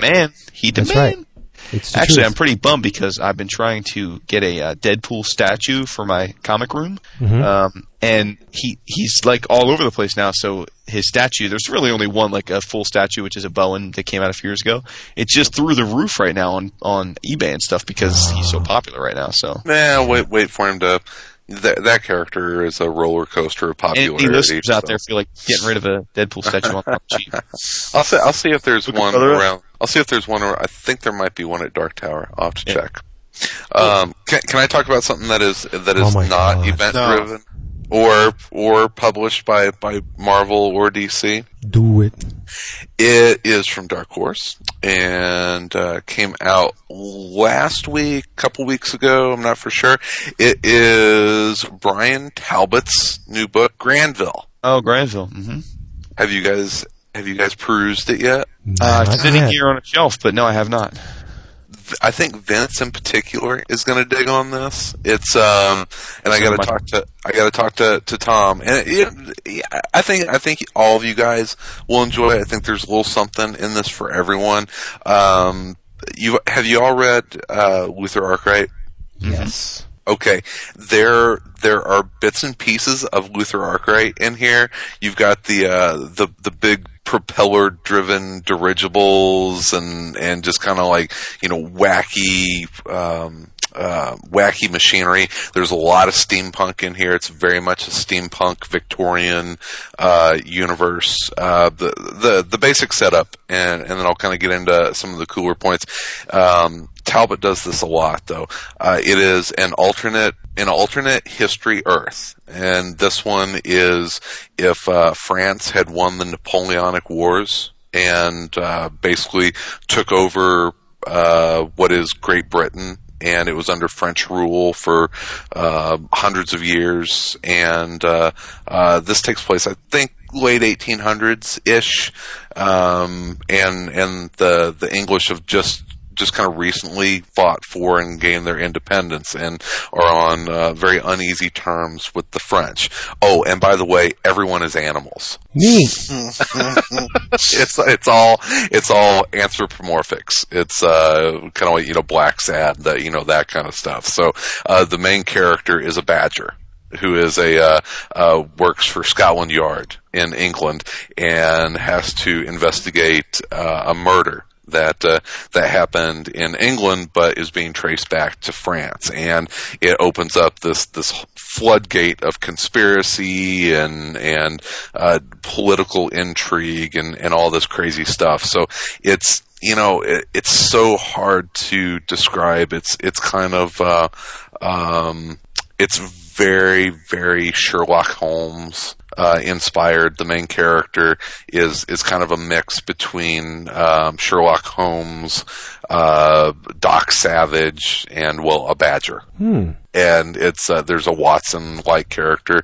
You know, Talbot kind of lifts off some of the inspirations, and it's a lot of turn-of-the-century cartoonists and science fiction writers, and he said not to mention Sir Arthur Conan Doyle, Rupert the Bear, and Quentin Tarantino. Mm-hmm. And it's fantastic. A great detective story, a lot of action, but it's all with animal characters, and there's some just laugh-out-loud funny moments in here, but there's also some brutally violent stuff, some crazy-ass badger sex scenes. All right. It's nuts. And it was like $18, and it was worth every freaking penny. So, and it's a nice hardcover. So, it's hard to describe everything. Just go out, buy Granville, and enjoy it. It's a really, really fun story. That's the way comics should be done. Yep. Like books, real books. Yep. You got it. That is cool. I did not order that only because it was probably solicited during a month that was kind of heavy. So, yeah, I'm eventually going to get that. Oh, grab it. Yeah, I have everything Talbot, which is really cool. Now, would that be the running for your... oh, sorry, go ahead, Vince. No, I was just going to say, did anybody ever read Technophage from Techno Comics back in the day? Brian Talbot actually illustrated that, and I think he wrote part of it, too. And that's another one of those series that nobody seems to have... Not nobody, but a lot of people haven't heard about, but it's like Mr. Hero... A lot of people probably haven't heard of the publisher. Yeah, Techno Comics. Neil Gaiman, Leonard Nimoy. Yep. Primordials. They did Mr. Really? Hero, the Pneumatic Man, which is a Neil Gaiman creation. Was the Lady awesome. Justice? Yes, Gaiman had something to do with that too. Yeah, Techno Comics. It is not even listed in his other books by Brian Talbot section of this. Wow, that's a shame because Technophage is really Techno Comics. Right. Well, I think he did the Shadow Death miniseries. There was a Technophage ongoing, which ended, and then there was a 5 or 6 issue Shadow Death miniseries, and I think that was Talbot's. But just great stuff. Yeah, Talbot's the man. Dense? Talbot, oh my God. Yeah. He's like the Dwarf Nebula of comic book writers. Everything is so concentrated. Yeah. It's for those of you who haven't read The Adventures of Luther Arkwright, definitely check it out. This is a little different art style for him on this, but it's very, very nice, very, very cool. So. You guys laughed, but I meant to say Neutron Star, but it's still funny. There you go. Yeah. Actually, it's not as funny now that you've corrected yourself. I know. If you just left it being ether, it would have been funny. Peek behind the curtain. And I believe that Jason was going to ask me if this would be in the running for best original graphic novel for the 11 o'clock Oscars, right, Jason? That is, yes, sir. Because that's what we're running on our forum. You can find it at forum.bullpenbulletinspodcast.com or 11o'clockcomics.com. What we're doing is what everybody does, but with style this time. With we're taking... Basically, it's the best of 2009, and there's a bunch of different categories. You can hop on, vote for who you think is deserving in each one, and at the end of the year, we'll tally them all up and read the results and give our choices, too. Yep. Couple housekeeping notes on that. One, I did go through this week and tally the votes so far, and obviously anyone that people are free to go in and change them, because I know some people have said, I'm going to come back to it and stuff. So if you change it, I'll update I have everybody linked to their to their file. So that's no big deal. If you change your vote, I'll change it on the tally. But did go tally. We've got about 80 submissions already, which is pretty nice. I was pretty impressed that this early in the game we've got that many submissions. But also a couple things. A couple people, it seems like they weren't sure if they could vote for just a few categories. And by absolutely, I mean there's a lot of categories. So if you just feel strongly about a few categories and that's all you want to vote for, by all means, there's no rules there. Just feel free to just cast a vote for a couple of them, and we'll count them just as we would if you voted for the whole ballot. And the other thing is, we have a little Google Docs, a little taking them behind the curtain here, with all of the picks and the tallies and our own picks. And there's been a little bit of a discussion there, and I'm not sure if Vince is logged into it or not yet because he hates Christmas. That would be a no. Yeah, I'm the only one that has put all of my picks there, and I made them pretty for everyone. Yeah, I will put mine in there soon. I only came to a conclusion on two of them. Everything else I'm torn. Two were overpowering, and I have no choice but to vote for these people or works. But the other ones, I don't know. I know exactly which two you've already decided on. Me too. I think so. But what's that? Well, you're going to do it for a favorite OG collected edition or OGN. And it's going to be Asterios Polyp. Right. And favorite single issue is going to be Punisher the List. It's close, but no, I didn't come to no. That's not one. Actually, yeah, it is a creator. It's actually a colorist. Yep. Val Staples. Okay. Okay. But anyway, but a couple things are during David and Chris were kind enough to go into the Google Docs and look at it. Thank you guys. And there was a little discussion going on there. Two things I guess we should talk about and whether or not we're going to sort of change the categories. One, and I think Chris makes a good point, the category is currently favorite collected edition /OGN. And, we've said it many times in the show, this is shaping up to be sort of the year of the OGN. And Chris was saying, is there any reason we're not splitting it up so that we can, have a vote for, favorite collected edition and then favorite OGN? And I don't have an objection to that. I just wanted to see what you guys thought before I went ahead and changed it.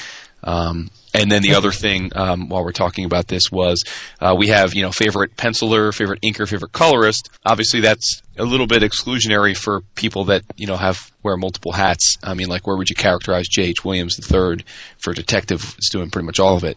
So I didn't know if we wanted to sort of alter that at all, or do a favorite art category, or just a favorite, I don't know how we would add. I don't know how we would differentiate, but it's certainly open for discussion. And I like the idea of splitting the OGN and collection because even though Asterios Pop is going to be my choice, how can Asterios Pop compare to say Jack Kirby's The Demon Omnibus? You know what I mean? Sure.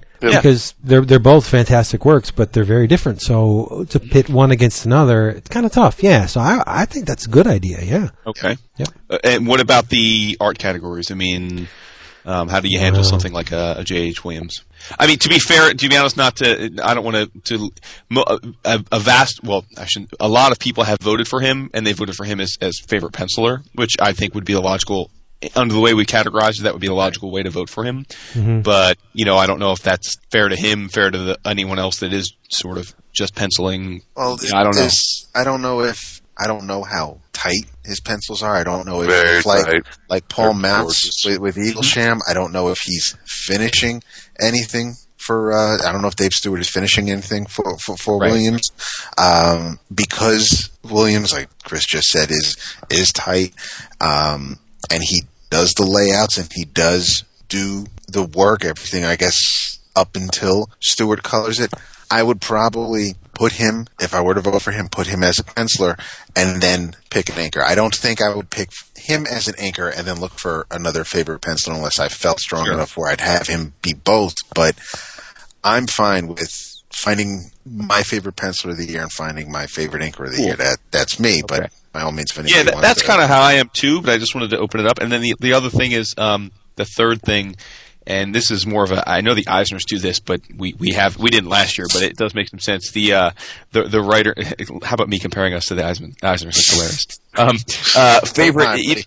Yeah, favorite writer artist, you know, because there are obviously guys that do it all, like our mm-hmm. like our buddies, you know, Jeff Lemire as one, but you know, so and Mazzucchelli obviously with Astero. So it's like, do we want a category that sort of acknowledges a guy that's doing it all versus, because we have favorite writer, we have favorite artist, but we don't have. Let's just do it and give it to Darwin Cook and be done with it. Oh, nice try. You know, I think Mazzucchelli and Lemire and a couple other guys would be eligible too. And Allred, Matt Kinn. But it's like the Oscars, you know. It's Mazzucchelli will get his, and so he can't, you know, take them. You know, we're not doing the old dances with wolves. We'll, you know, spread it out a little bit. I will. Well, yeah, I just want to, because my main reason for bringing it up now is it's only a couple weeks to the end of the year. Obviously, we'll leave this open for a few weeks into January so people can actually, you know, think about it. No, but December 31st. Done. Voted. Done. But point being is a lot of people have voted already, so I want to give them... Yes, you can make sure you nominate, you get your vote for Blackest Night, number whatever, that'll come out the day before.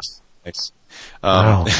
I want to give people a chance that already have voted to, if we do alter the categories, to go ahead and change or add to their votes. So, so you guys are saying yes to adding a writer artist category. Sure. And you're saying keep pencil or inker colorist as is, mm-hmm. and you're saying split up OGN and collected editions. Sure. Yes. Why the hell not? Nice. All right. And then Vince, anytime you want to go ahead and jump in there, buddy, all good. Yeah. Yes. Love to have you, pal.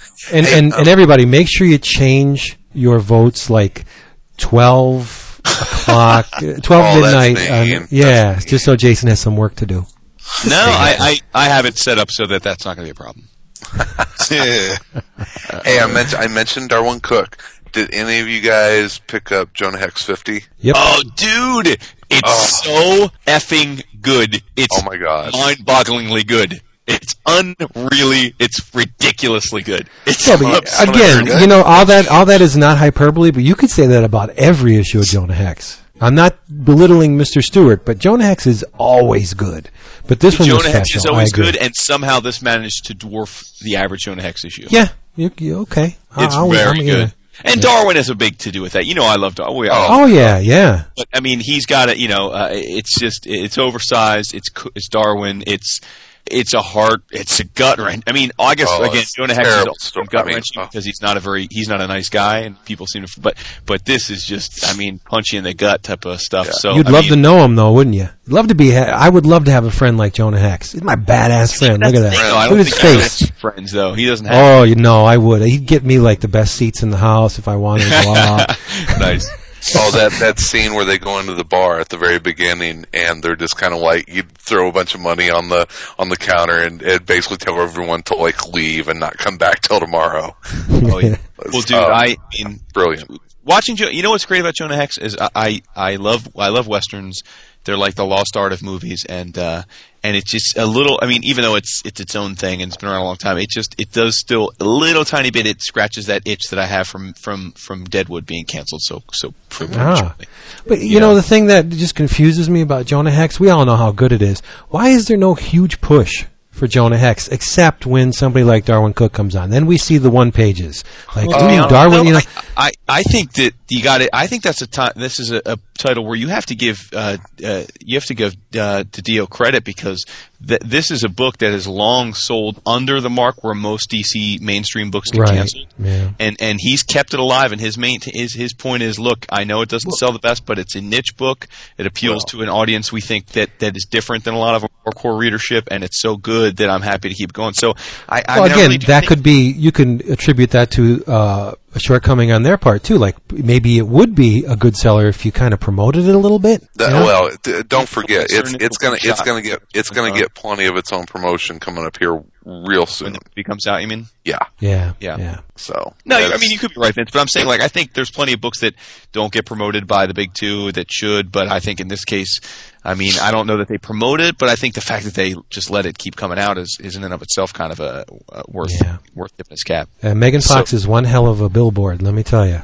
So there'll be some attention to that. Yeah. No, David? No, not her. No. Oh my God. Really? Wow. Gosh, she's a drag, dude. That bell would ring before I even stepped in the ring. Ding. Oh, my God, dude. I would snap it up like a rubber band. I'd push you right to her then. Be my guest. Oh, no, not the Digital Underground. See, you know Jason's serious when he's referencing Digital Underground. Oh, wait, I'm wrong. Wasn't that Bell? Yeah, see, I'm wrong. Yeah. That's how much I know about rap. We did not just say the fucking words Bell Biv Development. Yeah, we did. Oh, do me, baby. All right. Julian's like, Vince, that's not Digital Underground. He's hanging his head. By the way, Julian is in his glory this week. Yeah. Julian sent an email. What's that? He did. Yep. Yes. Short, about to the DC point. News? Yeah, kind of. Just wanted to say it was good to see Vince. It was good to see Jason, Reborn at Wild Pig. He has one question for you guys. Did any of you read Mayhem? The iTunes LP. I bought it, and even though the comic is terrible, I like the way it works. I really no one talk about this, like, at all. Also, do you think the new team-up of the major magazine... I thought you just had one question. Do you think the new team-up of the major magazine publishers to make a format standard for digital devices will have an effect on digital comics? I think the Apple slate is a reality finally. This is the third serious push I've heard from old media. Also, Caveman Batman is Platanas. It's the shiz night. Mm-hmm. His name, Julian. Okay. He ain't wrong on that. Yeah, I don't think they're going to agree on anything. I think it's going to be a real rocky road. Yep. Because they're all going to want to be top dog, and they're all going to want to decide the format and the delivery and the content. And yeah, it's going to be tough. Yeah. Got to figure out how to cut up the pie. Hey, it's Stuart, a.k.a. Wet Rats, driving home from work at 2:30 in the morning, listening to the latest episode. And, on the subject of Neil Adams, a few months ago, the back wall at my comic shop, Daniel had a bunch of old 60s and 70s DC across the wall.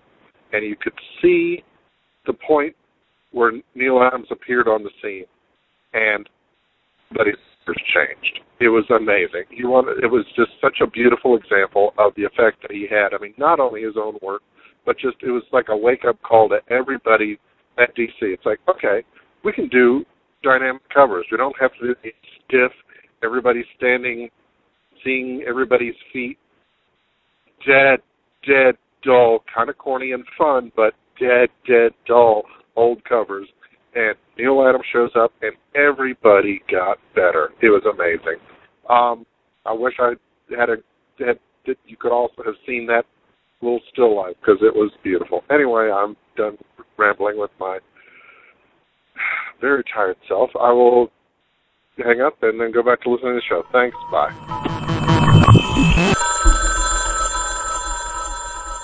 Yep. That may be not to pre-sell our show, but that may be my disappointment of the year, actually. That digital was a lot of Sturm and Drang, but not too much. Ooh, nice. I know, Jason. Right? I mean, I'm still not seeing long box. I'm not, I'm still. I mean, I'm not seeing a lot of, Innovation does take time, though, and old habits die very hard. I mean, we're still using quote fossil fuels. So if people are making money on a format and a delivery system, they're not going to but they're not going to reluctantly just give it up because someone says, "Hey, this is better." Yeah, it may be better, but if it's not going to line their pockets to the degree that the old way did, they're not going to want to do it, So well, I don't know.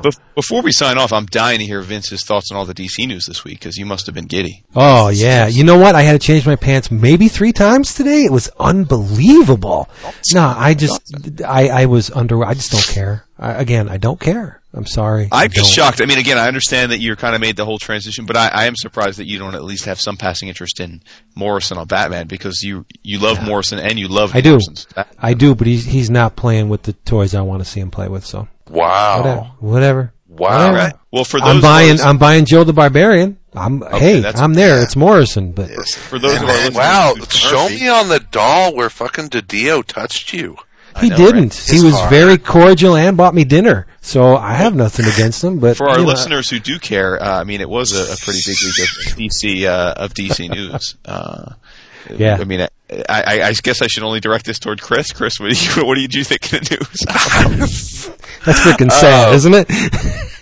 I think Earth One is fantastic. I think it's all going to be in execution and marketing, and you know how they pull it off. But I think it's very smart. I think that it's proactive and progressive, and I applaud them for it. I think it's a great move. So now it's just a matter of them marketing it. We do a point counterpoint. That'll be cool. Want to try that? Absolutely. 11 o'clock comics, point, counterpoint.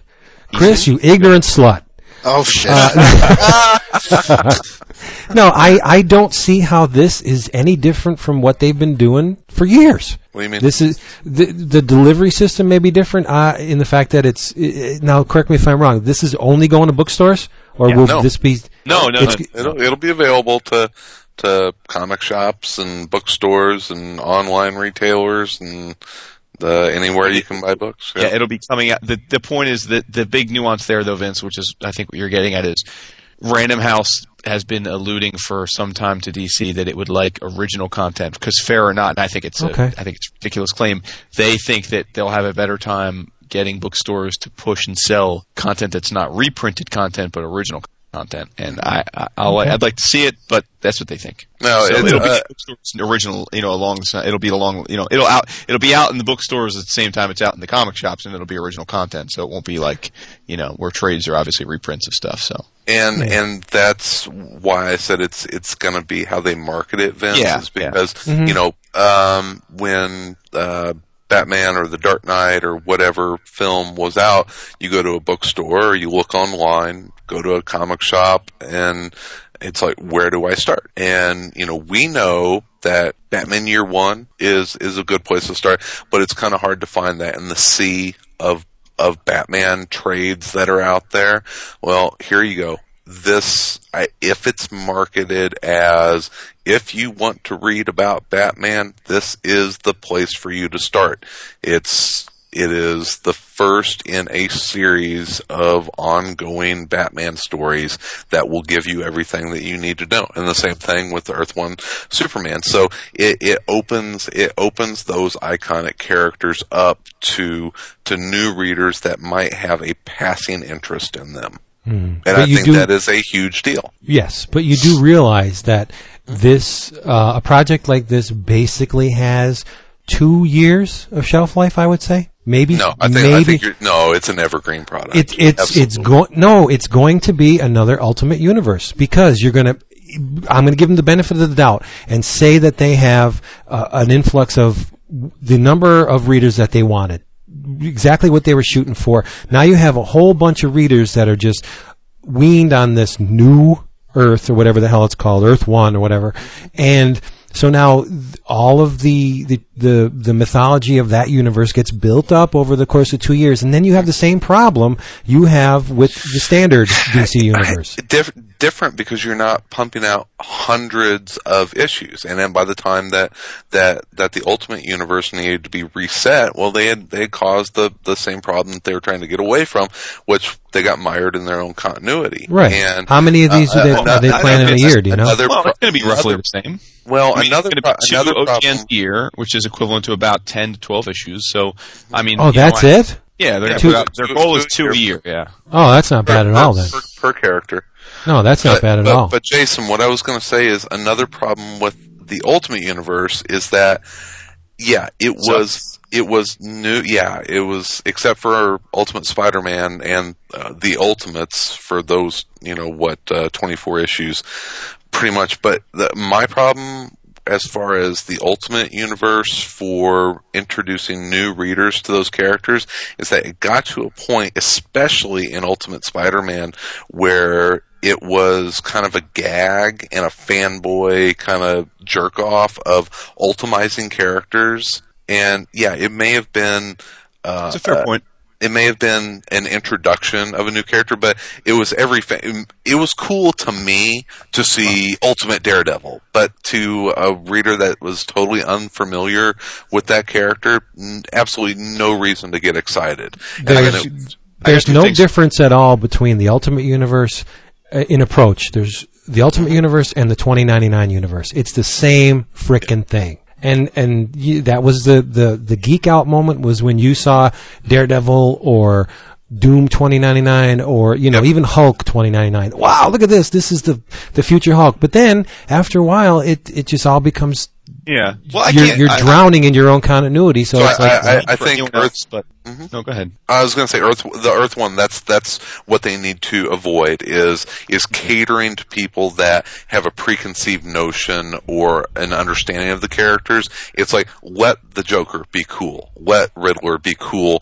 Don't approach it in a way that it's just kind of a fanboy jerk-off moment. But should you then really have the ultimate comics fanboy rewriting it then? I mean, is there a bigger fanboy in continuity wonk than Jeff Johns on Earth? That is DC hedging their bets. Yeah, right. But I'm saying, but Jeff Johns, but again, if we're really trying to appeal to a book market where people are casually interested in reading Batman but aren't going to go to a LCS, like they don't know who Jeff Johns is. They don't even probably know that he writes for Smallville. I mean, here you go. I was talking to Dow at Challengers about this yesterday, and that brings up a really interesting point. Number one, I think it's DC hedging their bets because they know that DC fans and Jeff Johns fans, like myself, probably at least one of you guys will pick this up because you like Jeff Johns. And it's like, oh, I really want to see what he does with an early Batman story. So they know that the established comic fans will probably follow Jeff Johns to pick this up. Now, kind of what I'm thinking, is there a better way for people to get introduced to Jeff Johns that aren't familiar with his work or familiar with comics in general and say, wow, that was really fun. I really liked that. Oh, this Jeff Johns guy is a good writer. Maybe I should check out more of his stuff. And they have like reams and reams of trades that Jeff Johns has written. So maybe this is an introduction to new readers for Jeff Johns. Good to be Jeff Johns. That's for damn sure. JMS. But and wouldn't it be a kick in the ass if this Superman graphic novel becomes popular to the point where they base a future movie on it? And that would be like it took a reboot to get Superman to be palatable to the masses. That's a kick in the pants and a huge attaboy for Jeff Johns. You know, well, nobody. JMS is doing the Superman. Oh, really? John's your boy Shane Davis in the artwork. Nice. And Gary Frank on the Batman. Oh, okay. Yeah. Why are they giving Batman to... Yeah, why are they giving Batman to... I would think it would be the other way around. You know? Well, because Gary Frank's doing an origin of Superman right now. You know. Well, no, not the art team, but Johns. Wouldn't Johns be better for Superman? He's already doing the origin of Superman. Yeah. Like, I mean, what are you going to ask him to write a break again? Well, give him the keys to one of the other toys. But just real quick, Chris, because before we move on, relative to your comments on the Ultimates, I think what you say is actually relative to Ultimates is quite true. I stopped reading Ultimates, including Ultimate Spider-Man, when, you know, much like a lot of people, they launched the new universe. I thought, oh, no, this is cool, you know, they're going to reboot, you know, but it's not going to, you know, they're not, it's like a new continuity, you know, they're going to restart the characters, get them back to their core. That'll be fun. But as Vince said, and you confirmed, it inevitably, unfortunately, you know, they're comics. So unless you're going to every year just tell a new bunch of tales that are sort of ethereal in the time stream, they got their own continuity, and it got annoying. And then at some point, and I can't even really pinpoint it for you, but at some point I'm reading Ultimate X and Ultimate Fantastic Four and the Ultimates, and I'm thinking it's just basically like I got to keep up with a whole nother set of stuff that's happened now. I'm like, well, I'm also just, you know, at this point, it's not worth it to me. It's not. You know, when I checked out, when Bendis ultimized himself with Ronin, whenever it was Ultimate Ronin, I was like, all right, I'm out. Yeah, so I mean, so I abandoned them, but like I thought it was a well-intended thing, but I don't know how you escape that, which is, I think, to Vince's point, that will be the trick. I mean, again, we've all been to Borders, we've all been to Barnes and Noble. Their graphic novel sections are an abomination, and if all they do is, I think they're looking as much online as they are. But if all they do is stick Earth 1 these books. And I don't care about the trade dress. If they stick these Earth 1 books in with every other book, and they have a couple copies next to a couple copies of Batman Year One and a couple copies of Hush, and it's going to have no effect. I honestly, it will have no effect. It will sell just like these other things sell, and so it'll be maybe an incremental bump for DC, but it won't have an effect. If you're right, if they really are somehow committed to having Random House put end caps and market the shit out of this stuff and say this is different, and maybe then it will work. And I really do like that they're attempting it, because what do they got to lose, right? I mean. There's nothing wrong with trying to capture a new audience. If it fails, well, you're back to where you were. So hey, man, I saw TV advertising for the Vertigo crime books on Spike TV, or it was on cable. May have been History Channel, whatever. But they were actively advertising and pushing these as crime graphic novels, and I can see them pushing Superman and Batman original graphic novels as and doing it from the here's where you can start to to reading about the Dark Knight or whatever. Well, I think they're gonna promote it. I think they're gonna market it. You're right. In keeping with the stream of consciousness, I mean, again, another theme we talked about a little bit ago was how we have to kind of just come to terms with the fact that these guys, they're gonna revert to the status quo every couple of years, and that's just par for the course. I mean, again, the other big news at DC this week was number one, the 2010 big event will be the Superman War of Supermen, and that Batman Morrison's coming back to Batman, and he's going to tell the story of how Batman comes from the Cro-Magnon age back to the modern times. And again, I've seen people be like, I wish they keep telling stories with the way it is now. And then I've seen people like, about time. And again, I just think that's endemic, right? But I mean, I guess my one thing, I'm like, can people really be surprised? I'm not surprised that they're going to have New Krypton go away and Superman's going to be back on Earth. I'm not surprised that Bruce Wayne is going to be back in present day. Now, he may not be Batman. They haven't said he's Batman, but I'm not surprised that he's coming back to present day. So it's like, I guess I'm just always baffled at people that are surprised by that, because I could see if a new comic reader that started reading comics a year ago was shocked by this. But we've all been around the bend. I'm surprised when someone stays dead or out of the picture for more than a year or two. That's surprising to me. So I mean, I just, again, it's like, if these are good stories and it gets us back to a point that's kind of normalized, well, great. Then you had a couple good years of interesting stories. I mean, that's all we can really ask for now at this point. I mean, to bring it full circle, we were talking about Fraction, and Matt Fraction kind of explained this to me in an interview way back, and it probably said it as eloquently as anyone I've heard. So the job as a mainstream comic book writer is to tear down these characters and then, as artfully as possible, rebuild them to the point that they were whenever you got them, and then pass them off to the next person. That's what they do. They break the characters, then they rebuild them, and then they pass them on. And that's what we see over and over again. And that's okay. That's mainstream superhero comics. Yeah. Unless it was Valiant, where supposedly dead meant dead. Well, right, David? That was the tagline. Dead means dead. Yeah. I know we're running long on time, Vince, but tell me that you read Assault on New Olympus. Half of it, yes. Oh, damn it. Oh, son of a bitch. Vince is starting to flake out. Yeah, he is. How about you, David? Did you read it? I'm still waiting for it. No, it hasn't arrived yet. Oh. Well, okay, then I won't. It was terrific. No surprise. It's one of those. I don't know how the event's going to be, if you want to call it an event, but it was a terrific issue. I just am tickled pink every time I read a Hercules story. It's funny, because I remember when Amadeus Cho was introduced in Ms. Marvel, and I thought, okay, smart kid, I get it. But I love that freaking kid now, man. I just think they're great. I mean, it's just the whole thing. I mean, the whole Van Lente and Pac, man, they are not getting the love that they deserve for that damn book. And our boy Gabriel, is obviously doing the backup there in Agents of Atlas, and there's a page there, much like in the last book, where he draws this creature, which is like half octopus, part crab, part Cthulhu. It's just ridiculous looking. It's awesome. That's awesome. And it's just a romp. I'm really looking forward to seeing the Marvel bigwigs like Wolverine and Spidey and Herc and all those guys go up against this Olympus group, because there's some pretty cool. I mean, there's guys like Ares and stuff, yeah, but there's some pretty cool. There's Typhon, and there's some of the other more esoteric Greek gods, which is it's going to be just a massive treat. I'm really, really looking forward to this little run. Cool. It's going to be. Vince, how you doing? I don't know. How do I sound?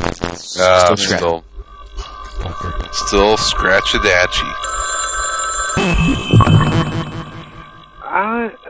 This is Matt Kent from the forums, long time lurker and sometime caller. Yeah, I just had one of the weirdest things happened to me in a long time. Story time. I run a blog that shares like weird like outsider, just weird music. I post records on. Anyway, that's not important. So you know, times have been tough, and I had to like sell a bunch of my records, you know, just to make things even, to be able to help before, you know, comics. It was either get rid of my records or stop getting comics. Well, obviously I chose comics over records. You know, to me that's incredibly easy. Anyway, missing the point here. Anyway, I had a tremendous response to all the records I posted, and I got this one, and at first I was kind of perplexed. It was a guy with the same name as a creator that I can't imagine anybody in the comics doesn't know. And I was like, said he was from the UK. Now, he wanted to buy some stuff from me, so of course I had to send him an email saying, "Are you the comic book writer? Is this you? If not, I'm sorry. I apologize. But I'm a big fan of your work." Anyway, as it turns out, and I checked his email, and it turns out that's the email he has on his body contact, and then later on, I got an email back from him saying, "Yes, I am." Yeah, and weirdly enough, his name was Warren Ellis. Needless to say, the big fanboy in me is just grinning ear to ear at the concept that Warren Ellis read my blog, sent me an email, and wanted to buy some CDs from me. I don't know why, but it blows my mind that happened. Absolutely blows my mind. I mean, I guess I shouldn't be that surprised. Warren Ellis is on the net and all that and stuff. He has a blog. Still, kind of mind-blowing. Small world, guys. Small world. Thanks. We're behind on the show, but I do love it. I'll call in later, I suppose, if you guys haven't gotten bored of this already. Awesome. Bye. We are way overdue, I would think. As usual, this episode of 11 O'Clock Comics has been sponsored by Discount Comic Book Service. That's dcbservice.com. Even a child could input that into a browser. Go over to their website, see how much discount you can get on your books, and you'll be glad you did. That's all I'm going to say, because it's an amazing amount of savings, which enables you to order more books. Aha. Uh-huh. See how that works? That's right. That's yeah. So do it. DiscountComicBookService.com. Yeah, and check out their selection of Ditko material. Zach, I love him and hate him at the same time, because he somehow put up 18 Ditko titles, some of which I've never seen before. I have to order Ditko. I have to. It's Steve Ditko. He's like royalty, so you got to order it. Check him out. Avenging World is on there. There's a couple of real fat Ditko paperbacks, too. It's awesome stuff. Yeah, I'm totally uneducated about some of this stuff. I got to really... if you're expecting Amazing Spider-Man, you will be very surprised at what he did after he left. Well, I really appreciated your explanation on the forums on that stuff when I asked. It was great. Don't be snarky. That's David's role. Oh, snap. Well, I got the "Are you serious?" but I didn't get the... No, because you're comparing Ditko to freaking cheesecake art. It's like, God. Oh, I'm sorry for thinking that would be something that you might do, the two, Vince. No, far be it from me not to be attracted to naked ladies, but we're talking Steve Ditko. Come on. Yeah, but I mean... His path after Marvel... pretty much mirrored that of Will Eisner. You know how Eisner was doing The Spirit, Hard-Boiled Crime, and then after that he did Contract with God and the tenement building stories and just those very human, down-to-earth, almost reflective type stories. That's what Ditko did. But Ditko had that, his very unique take on things, which Zach could explain a lot better than I. Yeah, you gotta get them. Avenging World, I've wanted to read that for 35 years, and I never bought it because I was scared. It scares me. It's scared. Is that what your read is? Your read is... No, that's not my read. My read is two things. One, that DCBS we mentioned, get on there and pre-order Mysterious the Unfathomable trade paperback, because it is so good it make your balls shrink up. It will. And you get a limited edition print. Yes, and if you don't have balls, you'll grow some by reading this. It's unbelievable. See how I did that? I'm so good. And in addition to that, why don't you do yourself a big favor and pick up Red Herring from Wildstorm? If you like conspiracy theories, it's really good. It's like a reverse conspiracy theory where the government is leaking information that, yeah, those aliens in Roswell were real, but they never were, only because there's this entity that's trying to secure all these fat government contracts and all this technology that's bullshit just to get the company to buy into the fact that, yeah, we need to spend money on this shit. It's awesome. Got to get it. Damn big business. Red Herring. It just came out a couple weeks ago. One of my favorite stories from the last year and a half was the Batman, the cat and the bat from what was that? Batman Confidential. Yeah. Written by Fabian Nicieza and art by awesome Kevin Maguire. And it was one of my favorite stories that's in the last couple of years. Just came out in trade, so pick up Batman, the cat and the bat. Nice. Read the just recently released Complete Action Philosophers. It's awesome, and it's all the Action Philosophers, including some new material, all rolled into one.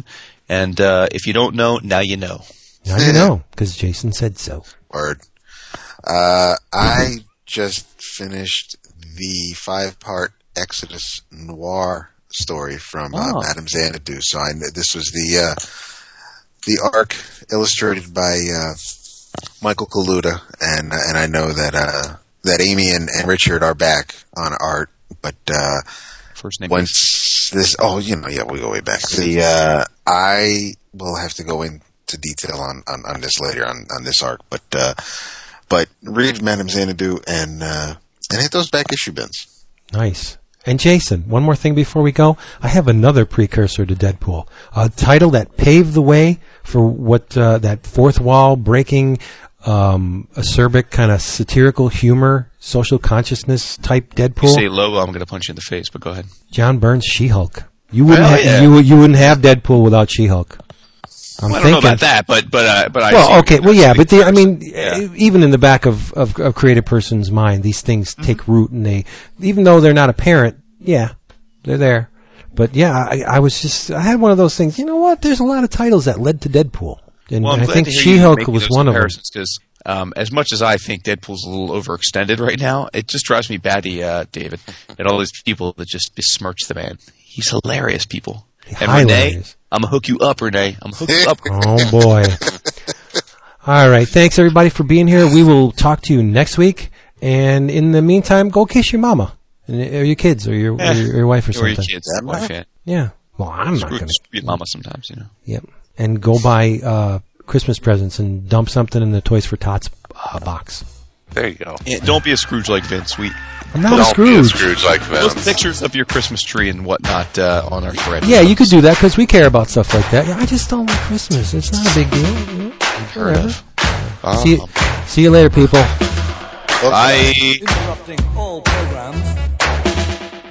This is a radio crash on pirate satellite. Orbiting your living room, cashing in the Bill of Rights. Human army surplus or refusing of the lights. This is Radio Clash on Pirate Satellite. Beep, beep.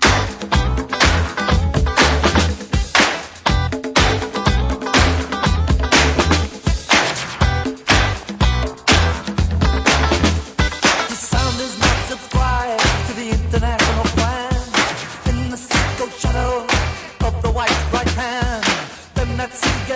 energy is an urban Vietnam.